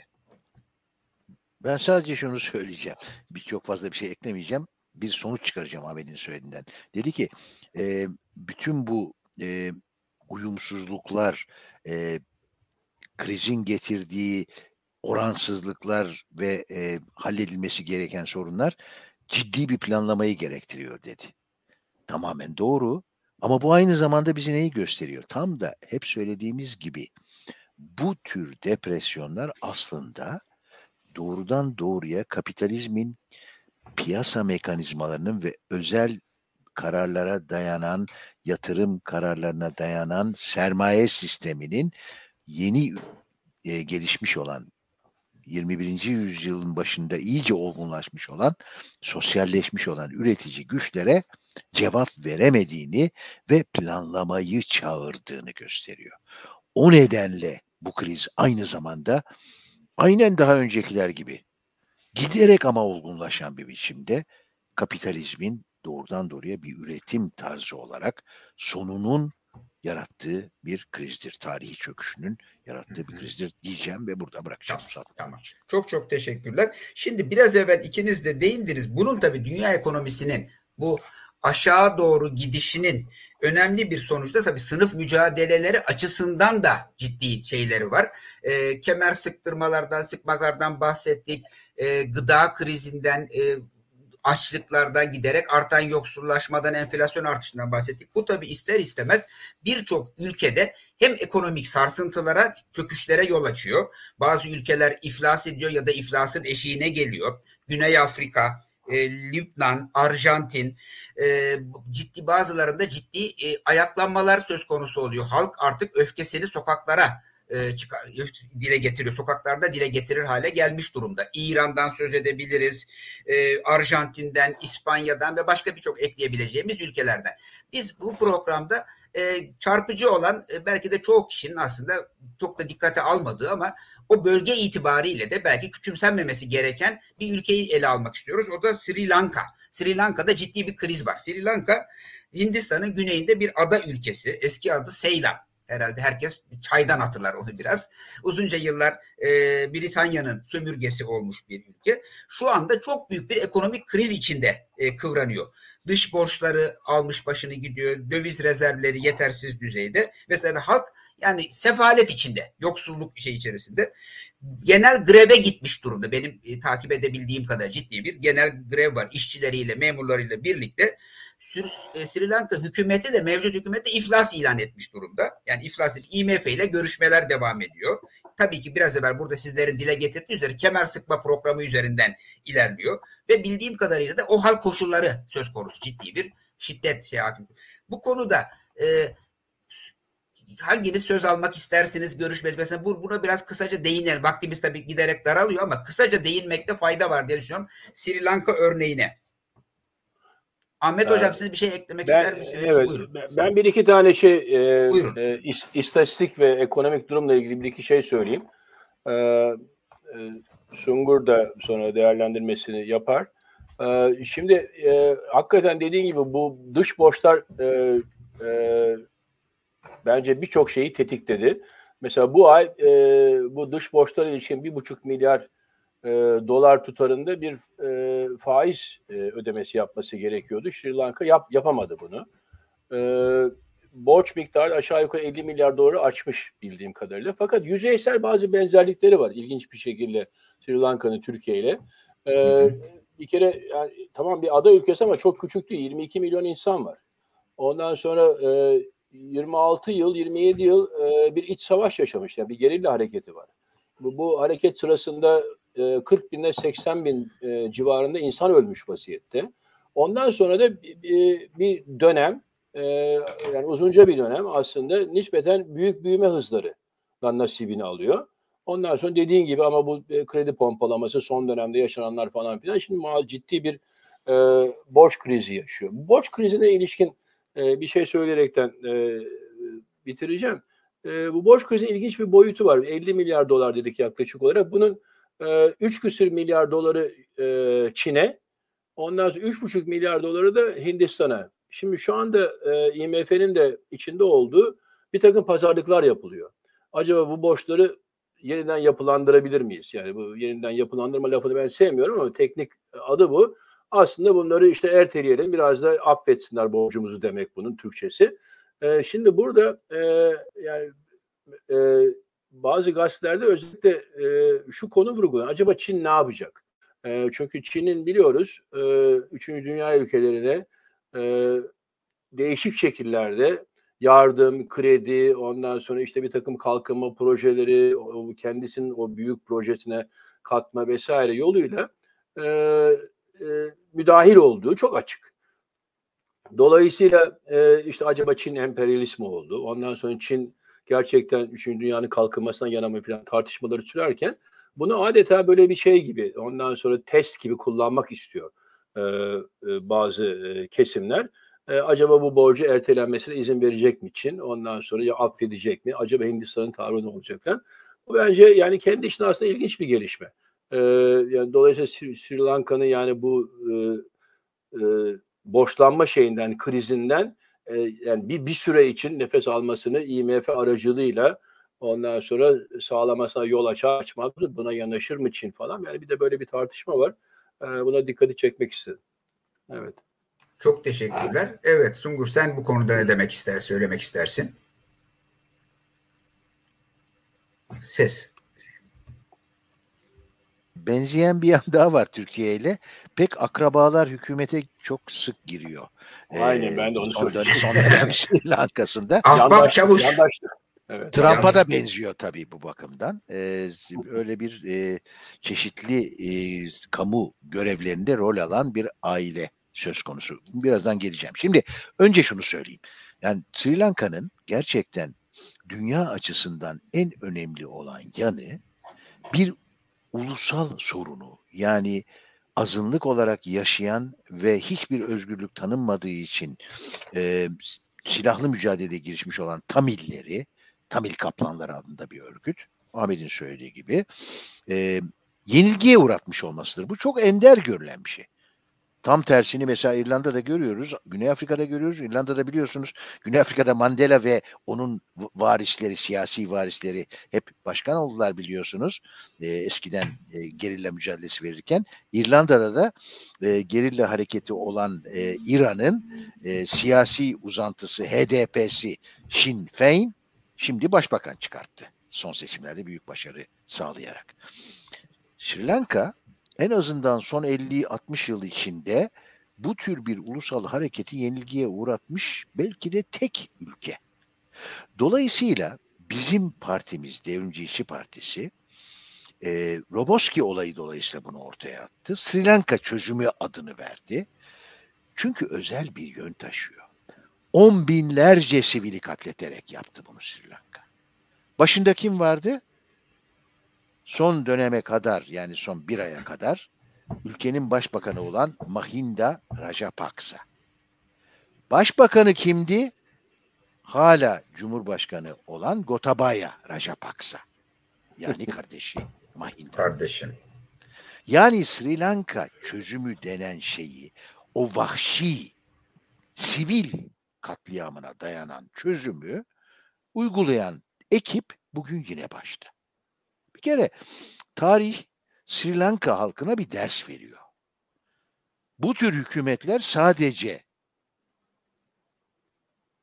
ezilmiş halklara düşman değil, bütün halka düşmandır. İkincisi, şimdi çok tehlikeli bir durumla karşı karşıya kaldığımız ortaya çıkıyor. Çünkü Rajapaksa ailesinin yönettiği bu ekonomi, şimdi yer değiştirmişler. Ee, şeyler var, anayasada tabii sınırlar var. İki defa başkanlık yapmış Mahinda. Gitmiş Gotabaya Rajapaksa başban, e, cumhurbaşkanı olmuş. Bunlar Putin usulünden öğrendiler herhalde Dimitri Dim, şeyle e, neydi adamın adı e, Dimitri Medvedev ile uygulamıştı Putin. Kendisi başbakan oldu bir süre o sınırı aşmak için. Sonra gene cumhurbaşkanı başkanı oldu. E, bunlar da öyle yapmışlar filan. Yer değiştirmişler.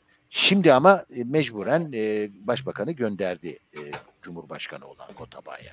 Şimdi bunların yönetiminde ve tamamen aileye yontan bir şey altında, yönetim altında Sri Lanka ekonomisi mahvolmuş durumda. Yani gerçekten kimse açıklayamıyor buraya kadar gelmesini. Kriz senin zaten hızla saydığın gibi Arjantin'den İran'la, Lübnan'ından e, şey, Peru'suna her yerde büyük sarsıntılar yaratıyor ama Bunlar başka türlü bir şeye kadar gitmişler. Yani derinliğe kadar gitmişler. Şimdi mesele şu Ahmet ekonomi kısmına biraz değindi. Ben ona girmeyelim artık çünkü bunlar çok benzer süreçler olarak bu sadece en tabii, derini. Tabii. Ee, esas olan şu politik olarak halk iki buçuk aydır büyük bir halk isyan denebilecek kadar önemli bir mücadele içinde. Genel grevler de var içinde 1 Mayıs çok ciddi bir kitlesel şekilde kutlanması da var. E, ama bunun ötesinde her gün yapılan yürüyüşler yani gezi ortamının işçileşmiş hali var. Öyle Türkiye insanının kafasında canlandırabiliriz. Kamplar kuruluyor, herkes sokağa çıkıyor. Budist ve Katolik kiliseleri bunlar en kilisesi bunlar en önemli dini gruplar e, ülkede. Bunların e, din adamları da şey yapıyor. Sonunda görüyorsunuz o halde ilan edildikten sonra tabii ki evet. engellenmeye çalışılıyor ama halk barikatları yıkabiliyor. Devam edersek diğer fotoğraflarla e, kadınlar gördüğümüz gibi isyana katılmış durumdalar. Hep sokaktalar. Tabii ki polisin büyük baskısı altında işte burada görüyoruz suyla aynen gezide olduğu gibi insanların üzerine yerlere e, düşürüyor filan falan. Polisle yüzleşme, karşı karşıya gelme. E, bir tane daha vardı bari onu da görelim. Ne kadar hızlı enflasyonun yükseldiğini gösteren bir şey var. E, sadece son 5 ayda yüzde 20'den yüzde 45'e çıkmış durumda. Giderek bu tabii Türkiye'deki gibi artacak. 80'ler falan artacak. Halk aç, acından ölüyor halk. Zaten bir de karanlık ülke yani elektrik kesik. Oysa çok sıcak e, bir bölge bu şey e, Hindistan'ın güneyi. Dolayısıyla son derece zor yaşıyorlar. Bunu kaldıralım. Mesela o halkın barikatları yıktığı şey resmi e, koyalım ve kalsın. bu halk son derece büyük bir mücadelecilik gösteriyor ve bence bütün yoksul ülkelerin geleceği burada. Yani önümüzdeki dönem gerçekten savaşın özel bir etkisi şurada var. Tahıl fiyatlarını ve tahıl arzını çok etkileyecek. Arzı çok düşürecek. Yüzde 25 çünkü Rusya ile Ukrayna dünya buğday tahıl üretiminin.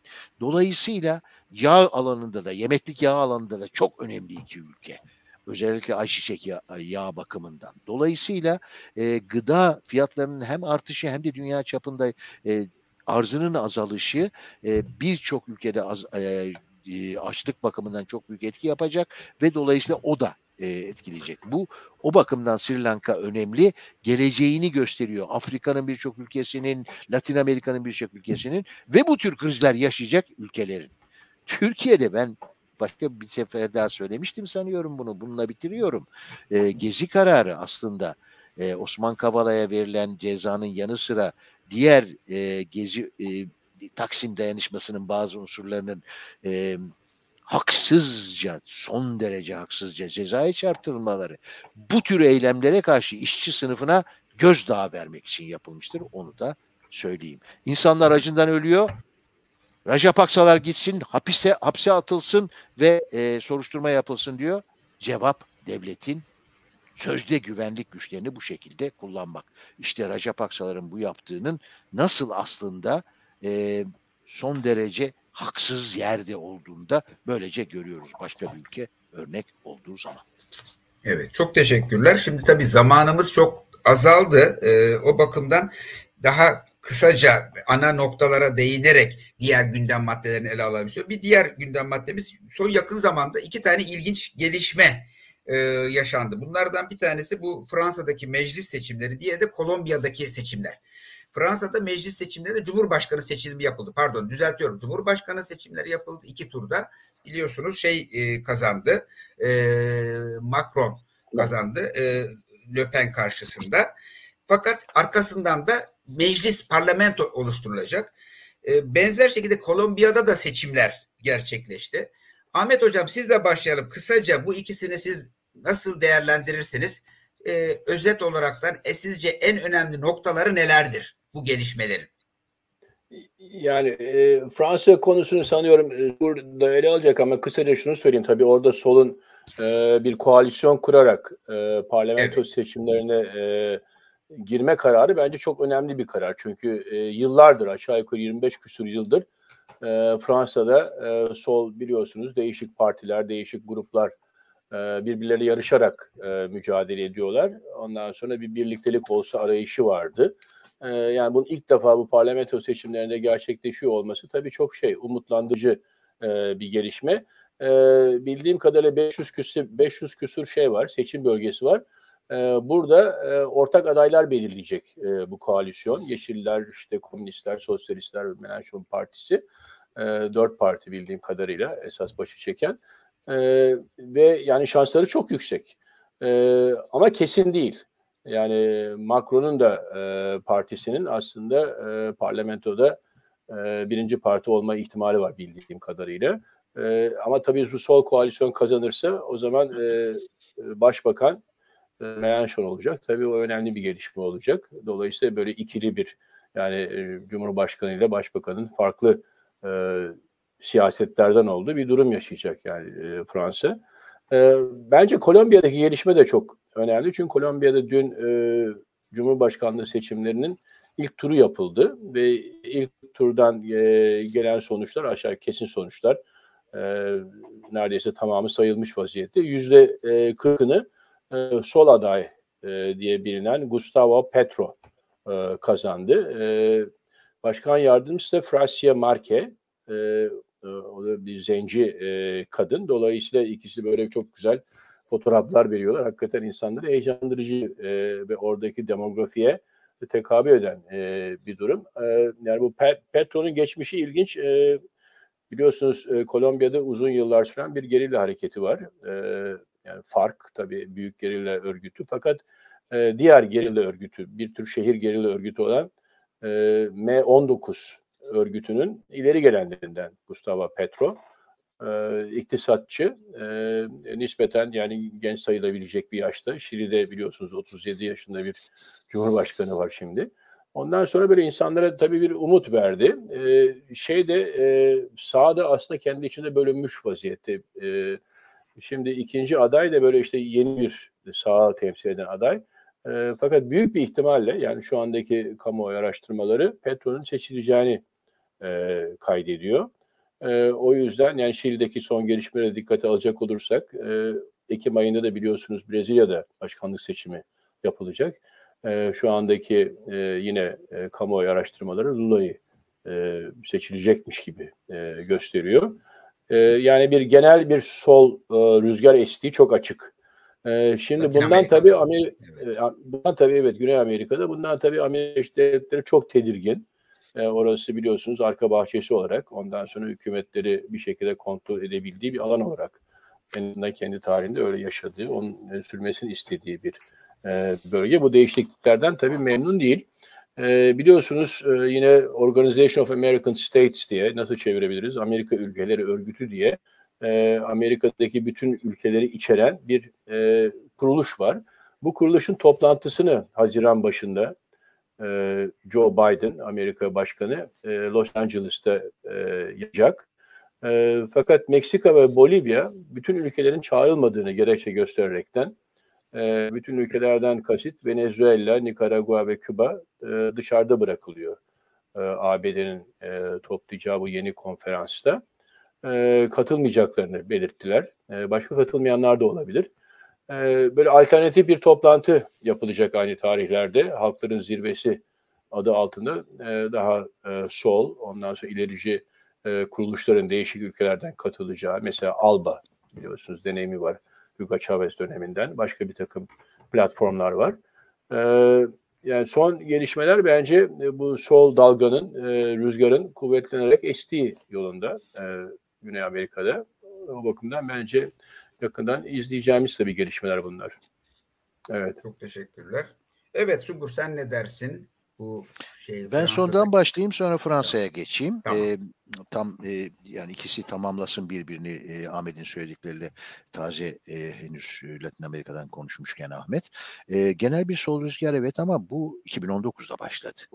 2019'da e, Ekvador'da, e, Şili'de, e, Porto Rico'da bile Amerika'nın bir kolonisi olan Porto Rico'da bile ve birçok başka ülkede çok ciddi halk ayaklanmaları oldu, halk isyanları oldu. Ben Şil'dekini şahsen bir devrim boyutlarına vardığı kanaatindeyim ama önderlik yokluğu dolayısıyla bir e, parlamenter kanala sokuldu. Şimdi hem kurucu meclis hem Ahmet'in vurguladığı gibi Boric eliyle başkanlık, onlar başkanlık sistemi Latin Amerika ülkeleri aynen Kuzey Amerika gibi başkanlık solun elinde. E, dolayısıyla Şili halk isyanı veya devriminin bir ürünü olarak öyle. Kolombiya'da öyle. Yasa gibi neredeyse. Kolombiya 2019'dan sonra geldi. Kolombiya Amerika'nın, Latin Amerika'nın en sağcı ülkelerinden bir tanesidir. Her zaman Amerika'nın destekçisi olmuştur. O yüzden 50 yıl süren bir gerilla savaşı. Üstelik tek örgüt değil. Ahmet'in vurguladığı gibi iki tane var. Bir de e, aslında farkın dışında şeyde e, kırda iki örgüt daha vardı ki onlar hala devam ediyor ama küçük örgütler. E, o yüzden olmuştur. Hep şeyi çok iyi kurmuş. Mafya e, ve derin devlet sistemini Kolombiya burjuvazisi. Dolayısıyla legal politikada böyle bir yükselmeye izin vermemiş. Kolombiya 2020-2021 yıllar arasında Şili'den sonra en büyük halk isyanını yaşandığı ülke. Yani şey güçlüydü daha evvelde. Geçen seçimlerde de ikinci olmuştu. Doğru. Gustavo Petro. Ama bu sefer görülmemiş bir şekilde öne çıktı ve Ahmet'in vurguladığı nokta çok önemli. Francia Marquez yani e, başkan yardımcısı adayı kadın bir bakıma Kolombiya'nın e, Hispanik yani İspanyol sömürgeciler gele şeyinden soyundan gelen hakim sınıflarının dışında kalan e, siyahi e, yerli Amerika yerlisi yoksul e, gece kondu vesaire Barrios diyorlar ya onlar. O halkının çok iyi bir temsilcisi olarak görülüyor ve o bakımdan çok atak yapmış durumda bu e, muhalefet. Ama bu reformist muhalefet. Şimdi bunu da vurgulamamız gerekiyor. Yani e, daha evvelki halk isyanlarını e, daha ileriye taşıyabilecek bir önderlik, devrimci önderlik olmadığı için halk kitleleri geri çekildiği zaman bu e, yollar öne çıkıyor. Ben derim ki bu sol rüzgarın daha ilerideki şeylerini de e, yankı, yansımalarında beklememiz gerekiyor. Çünkü e, şeyin önemli ilerici e, Gustavo Petro'nun yani şimdiki adayın önemli ilerici bazı şeyleri var, e, politik önerileri var. En önemlisi demin bir şey söyledim. Sermaye ile uğraşmadan halkın yoksulluğunu ortadan kaldıramazsınız. Gustavo Petro bunu yapıyor. Vergilendireceğim ki diyor sosyal hizmetleri arttırayım. Ayrıca ekonomiyi küreselleşme denen şeye karşı savunmayı öneriyor. Doğrudur. Geçici olarak korumacı önlemler de olabilir. Fakat fakat bunlara karşı e, Kolombiya burjuvazisinin tepkileriyle nasıl uğraşacağına dair hiçbir şey yok. Kolombiya'nın derin devleti aslında iç savaşta en önemli örgütüydü. Ordudan daha fazla bir takım e, ne söyleyeyim çete gibi devlet yanlısı milisler çarpışıyordu gerillalara karşı. Aynı zamanda bunlar kokain mafyasıyla tamamen iç içedir. Dolayısıyla bu sistem özel bir sistem. Buna nasıl cevap verecek? Kolombiya devleti ya seçimler sırasında bile Ahmet mutlaka biliyordur. Seçimler sırasında kalkanlarla korudular. Hem başkan adayını hem e, başkan yardımcısı adayını. Çünkü silah e, ne denir? E, keskin nişancı lazerleri falan vuruluyordu üzerlerine. Yani her an suikast olacak havası vardı. Öyle bir devlette başkan olan birisinin derin devletle uğraşmazsa geleceği olamaz bence. Yani o yüzden e, çok temkinli yaklaşmamız gerekiyor. Latin Amerika çapında bir sol adaylar seçimi yani sol bir rüzgarın etkisi olarak ortaya çıkmıştır ve 2019'la çok ilgilidir. Tamamen katılıyorum e, Ahmet'e. Bunların geleceğinin ne olacağını e, bir ölçüde halkın yeniden hareketlenmesi e, belirleyecektir. Fransa'ya gelince hızla söylemeye çalışayım. Evet. Fransa'nın önemi şurada bilinmiyor. O. Onun için altını çizmek istiyorum. Şimdi Amerikan emperyalizmiyle ve devletle nasıl uğraşacağını e, pek ortaya koymadı dedi Mustafa Petro. Fransa'da ise çok daha ref, daha da reformist, düzen yanlısı. Üstelik emperyalist sistemin düzen yanlısı bir partisi olan Mélenchon'un boyun eğmeyen Fransa Partisi'nin bir ilginçliği var. O ilginçlik şu. İki konuda resmen var olan düzene meydan okuyor. Sosyalistler ve çok açık bir şey söyleyeceğim. Ben sosyalistlerin tamamen bir burjuva partisi olduğu kanaatindeyim. Ve çöküş içinde olmasına ancak sevinçle karşılarım. İçinden neredeyse tanıyorum Sosyalist Parti'yi. Bunlar teknokrat şeyin e, burjuvazinin ve e, modern küçük burjuvazinin partisi haline getirmişlerdir şimdiki yöneticiler. Fransız Sosyalist Partisi. Eskiden reformist bir sosyal işçi partisiydi. İkincisi Yeşillerin ben tamamen modern küçük burjuvazinin kendi şeyinin e, refah içindeki e, hayatının ikinci evlerinin güzel bir doğanın içinde olmasını dilemelerinin ürünü olduğu kanaatindeyim. Yani daha çok tüketebilmek için başkaları tüketmesin istiyorlar. Dünya üzerinde çok büyük bir problem, ekolojik problem Ahmet'in söylediği gibi ama bunlar en büyük nedenleri. Nedense en çok sorun yaratanlar en çok şikayet ediyor. Doğanın en güzel yerinde ikinci evini alanlar başkaları gelmesin oraya başka şeyler yapılmasını istiyor. Yeşilleri ciddiye almak bence mümkün değildir aslında siyasi mücadele açısından. Komünist Partisi ile Melanchon'un partisi burada ciddi partilerdir. Taktik olarak bunlarla işbirliği nasıl yönetir ona girmeyeceğim. Bir tek şey söyleyeceğim. Melanchon bunlara kendi programını iki alanda kabul ettirdi. Bunlardan birincisi Avrupa Birliği'ne gerektiği takdirde itaatsizlik. Fransızca kelime de budur. İtaatsizlik. Brüksel Avrupa emperyalizminin bütünlüğünün çıkarlarını temsil eden Avrupa Komisyonu ülkelere devamlı dayatıyor her şeyi. İsteseler de bir sol iktidar kendi istediğini yapamaz. Çünkü Avrupa Birliği'nin sınırlarını geçemez. Buna söz vermiş. Bütün anlaşmalar böyle. Ama bunun yolları var tabii. Hiçbir sol parti bunu söylemiyor reformistler arasında. Melanchon'un partisi söylüyor. Bu çok önemli bir şey. Avrupa Birliği, biz bunu her zaman söyledik Türkiye'deki Avrupa Birliği hayranlarına, kıtanın IMF'sidir. Yunanistan'ın deneyimine bakınız 2011'den bugüne kadar. Tamamen yoksullaştırmıştır. IMF bile fazla ileri gittik dedi. Dolayısıyla bu itaatsizlik son derece önemlidir kapitalist sistemin işleyişi bakımından Fransa'da. İki, NATO konusunda Melanchon'un ciddi rezervleri var. Ukrayna savaşı meselesinde Melanchon'un ciddi rezervleri var. Bu ise eski solcuların bile bugün NATO taraftarı olan bir Türkiye ve dünya e, tablosunu göz önüne getirirseniz nice kendine devrimci diyene göre daha ilerici bir tavırdır. Ben demiyorum Melanchon'un partisi çok önemli bir partidir ve çok şeyler yapacaktır. Ama devrimciler bu ittifaka bakarken işin bu iki yanını çok önemsemelidirler ve Melanchon bu yarıkları doğurduğu zaman bunun içinden yürüme fırsatlarını değerlendirmelidirler. Fransa'daki gelişme bu bakımdan önemlidir. Ahmet söyledi 25 yıldır farklı farklı politikalar izlediler hepsi falan bunlar. Bu arada Le Pen yükseldi. Şimdi Le Pen şeyde hiçbir zaman e, meclis seçimlerinde hiçbir zaman başarı kazanamadı. Çünkü dar bölge sistemi yeni partileri dışlıyor ve Le Pen'in partisi yalıtıldığı için diğerleri ona oy vermediği için ikinci turda kazanamıyor. Çok az e, milletvekili çıkarıyor. Ama şimdi sol bir e, şeye e, kadar e, birinci parti olma olasılığını kazan kazanacak kadar ileri gitmiştir. Ama ucunda bir reformist var. Adam Melanchon Macron'un başbakanı olmak istiyor. Bundan ne çıkar? Kapitalizmi yönetecek. Kriz içindeki bir kapitalizmi.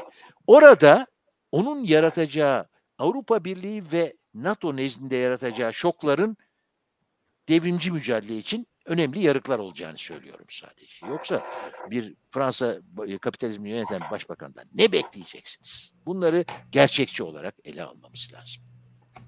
Peki.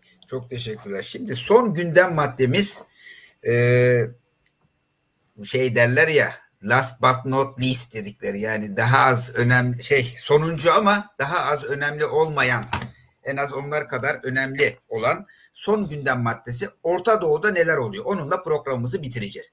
Orta Doğu bizim için de önemli. Bizim için derken e, hem Türkiye hem de bütün bu bölgedeki Orta Doğu bölgesindeki yaşayan emekçi halkların e, geleceğini, kaderini doğrudan etkileyen bir bölge ve orada ciddi gelişmeler oluyor.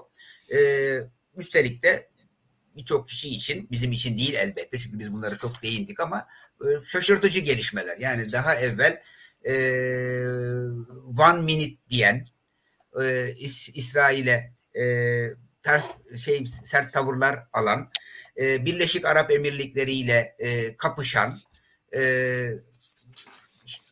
Erdoğan ve hükümetleri şimdi İsrail'le, e, Birleşik Arap Emirlikleri ile, e, Suudi Arabistan'la e, kol kola girmiş bir tırnak içinde, bu da bu son zamanlarda böyle moda olan bir kavram, bir normalleşme yaşıyorlar.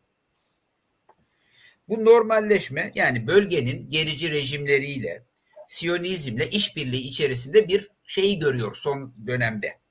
Ee, daha evvel çatışmalı ilişkiler yaşanırken şimdi daha uyumlu bir ilişki söz konusu.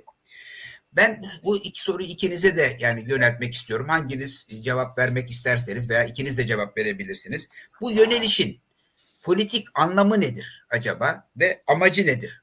Bu e, bir bunu sormak istiyorum. Bir de buna bağlı Orta Doğu halkları açısından acaba ne gibi politik sonuçlar doğurabilir? Bu iki e, soruyu da e, sizlere yöneltmek istiyorum. Kimle başlayalım acaba? Kim söz almak ister? Ahmet Hocam siz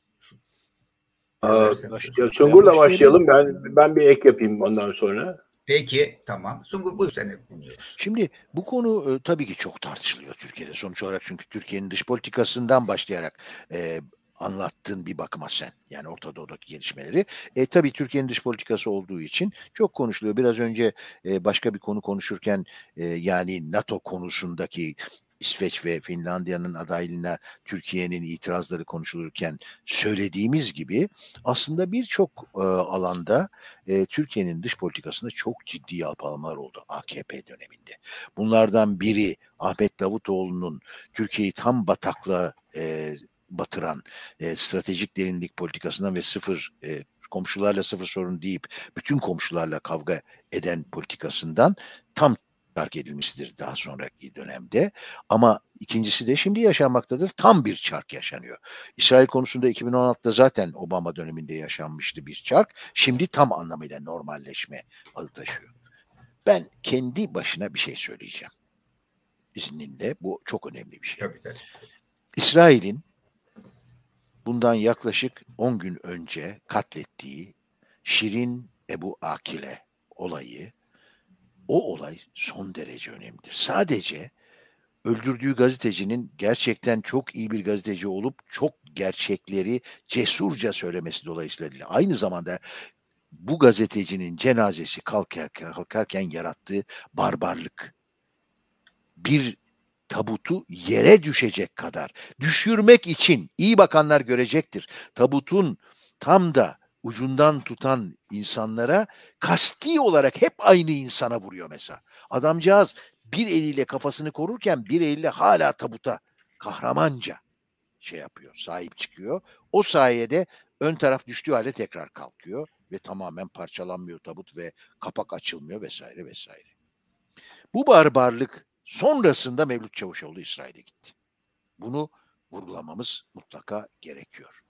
Şimdi e, esas e, büyük şeye bakarsak çok açıklamalar Türkiye'de çok açık. Ben ondan ibaret saymadığım için önce açıklamayı söyleyeyim.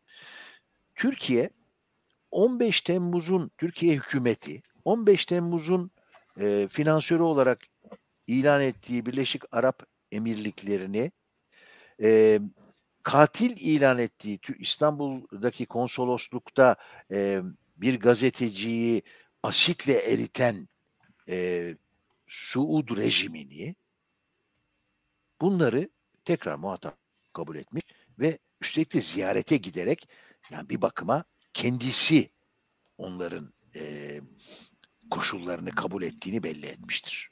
Aynı şey Mısır'a yapılıyor şimdi. Onlar çünkü zaten Suudi Arabistan'da Birleşik Arap Emirlikleri'nin şeyi altında, etkisi altında. Onun sayesinde devrimi yendiler ve aynı zamanda farklı bir şey söylüyoruz tabii burada. Mursi'yi devirdiler. Yani e, e, İhvan Başbakan, Cumhurbaşkanı'nı ve tabii İsrail. Tabii İsrail. Şimdi bu doğrudur. Bunun açıklaması genellikle Türkiye ekonomisinin tamamen batırılmış olması sonucunda 128 milyarlık Merkez Bankası rezervinin e, arka kapıdan yok edilmiş olması yani satıyorlar tabii yok edilmiş derken ne yaptıklarını biliyoruz.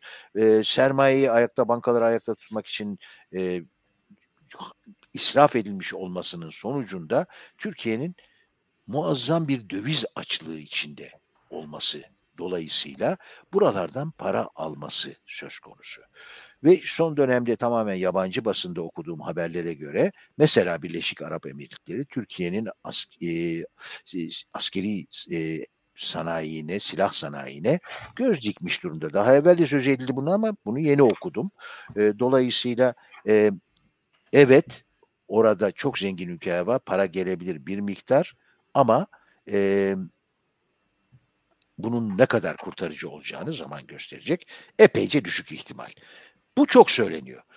Bu doğru olmakla beraber aynı zamanda başka bir şey var. Orta Doğu'da yeni bir düzen var. Bunu Trump başlattı, Biden sürdürüyor. İbrahimi anlaşmalar dönemi. Yani bir dizi Arap ülkesinin geçmişte İsrail'i tamamen yalatmış, yalıtmış olan Arap dünyasının şimdi tek tek çök, sökülerek İsrail'i tanıması. Birleşik Arap Emirlikleri tanıdı, Bahreyn tanıdı, Ürdün tanıdı, Tunus tanıdı vesaire. Dolayısıyla e, burada yeni bir düzen kuruluyor demektir. Araplarla İsrail arasında iki, Araplar açısından iki yüzlü bir düşmanlık varken yani Arap rejimleri açısından halk buna İsrail'e son derece kızgın olduğu, öfke dolu olduğu halde hükümetleri İsrail'e gerektiği kadar sert çıkmazken şimdi açık açık e, iş yapıyorlar beraber ve karşılıklı çıkarlarımızı geliştireceğiz diyorlar. Dolayısıyla Erdoğan'ın ve AKP'nin bu yeni açılımları aynı zamanda İbrahimi anlaşmalar düzeninin içine yerleşme e, politikasıdır. Dolayısıyla yani Amerikan saflarına yeniden toplu halde ge- geçmektir. Bunun arkasında bir faktör daha var. Onu da söyleyerek bitiriyorum. O da aslında Erdoğan'ın Rabiacılık diye andığımız politikasının yani Arap devrimleri sırasında Müslüman Kardeşler Örgütü bir yükselme fırsatı bulduğu için o tür bir sünni enternasyonel çabası e, başlatıp o şekilde e, kendi nüfuzunu yayma çabasının her bir ülkede bu Müslüman kardeşler örgütlerinin çöküntüye uğramasından sonra bunun bir iki istisnası var sadece. Bir tanesi ve en önemlisi Hamas. Ama Hamas da İran'da işbirliği yapıyor. Müslüman kardeşler olmadığı için ortada. Dolayısıyla bütün bunlardan dolayı Erdoğan'ın aslında yaslanacağı hiçbir şeyin kalmamış olması. Rabiacılık bu anlamda çökmüştür ve başka bir e, politikaya bu yüzden geçmek zorunda kalmıştır Erdoğan tamamen yalnız olmamak için. Yani hem Orta Doğu'da yeni bir düzen kuruluyor hem de Türkiye bunun bir Amerikan düzeninin bir parçası olmaya yönelmiş durumda. Çok teşekkürler bu güzel özet için. Aslında bu şekilde programımızı yavaş yavaş bitirebiliriz. Ben de son olaraktan e, bir iki şey söylemek istiyorum. Programın başında şey demiştim bu IMF başkanının aslında uluslararası burjuvaziye dönüp e, Davos'ta 2002-2022 yılı zor bir yıl olacak. Düşünülemeyeni düşünün demiştim. Sanıyorum e, sağ olsunlar yani hem e, Ertuğrul Ahmet Tonak hocamız hem Sungur Sarın hocamız gerçekten bu program kapsamında çok önemli tespitlerde bulundular, önemli katkılarda bulundular. E, işçi sınıfının, emekçi halkların bakış açısıyla. Sanıyorum düşünülemeyeni düşünün. Yani e, bizim çıkartmamız gereken yani dünyadaki işçi sınıfının ve emekçi halkların çıkartması gereken NATO'ya karşı günümüz koşullarında NATO'ya karşı taraf olmanın zorunluluğu zaten yükselmekte olan sınıf mücadelesinin halkların bu biraz evvel değindiğimiz haklı öfkesinin politik önderlikler inşa ederek sürdürülmesi e, gerektiği asıl düşünülemeyecek olan düşünmemiz gereken bizim için açımızdan tabii tırnak içinde e, budur. Dolayısıyla e, ben de bunun altını programı kapatmadan evvel bunun altını çizmek isterim. E, NATO'nun yeni üyeler yeni ülkelere e, değişik e, de, yeni ülkelere yayılmasına karşı mücadele etmek zorundayız. NATO'ya karşı taraf olmak zorundayız. Hem Orta Doğu halkları hem de dünyadaki bütün işçi sınıfının özgürleşmesi, daha müreffeh bir yaşam sağlayabilmesi bakımından bu bakımdan da e, çeşitli ülkelerde gerçekten işçi sınıfından, emekçi halktan yana politik önderlikleri inşa etmek için çabalamak gerekiyor, mücadele etmek gerekiyor. Bugünkü e, programımızda bir kez daha aslında e, sevgili konuşmacıların da bu konudaki katkılarıyla e, buna buna işaret ediyor. Ben de bunları söyleyerek programı sonlandırmak istiyorum. Hepinize iyi akşamlar diliyoruz. Bir sonraki programda tekrar görüşmek üzere.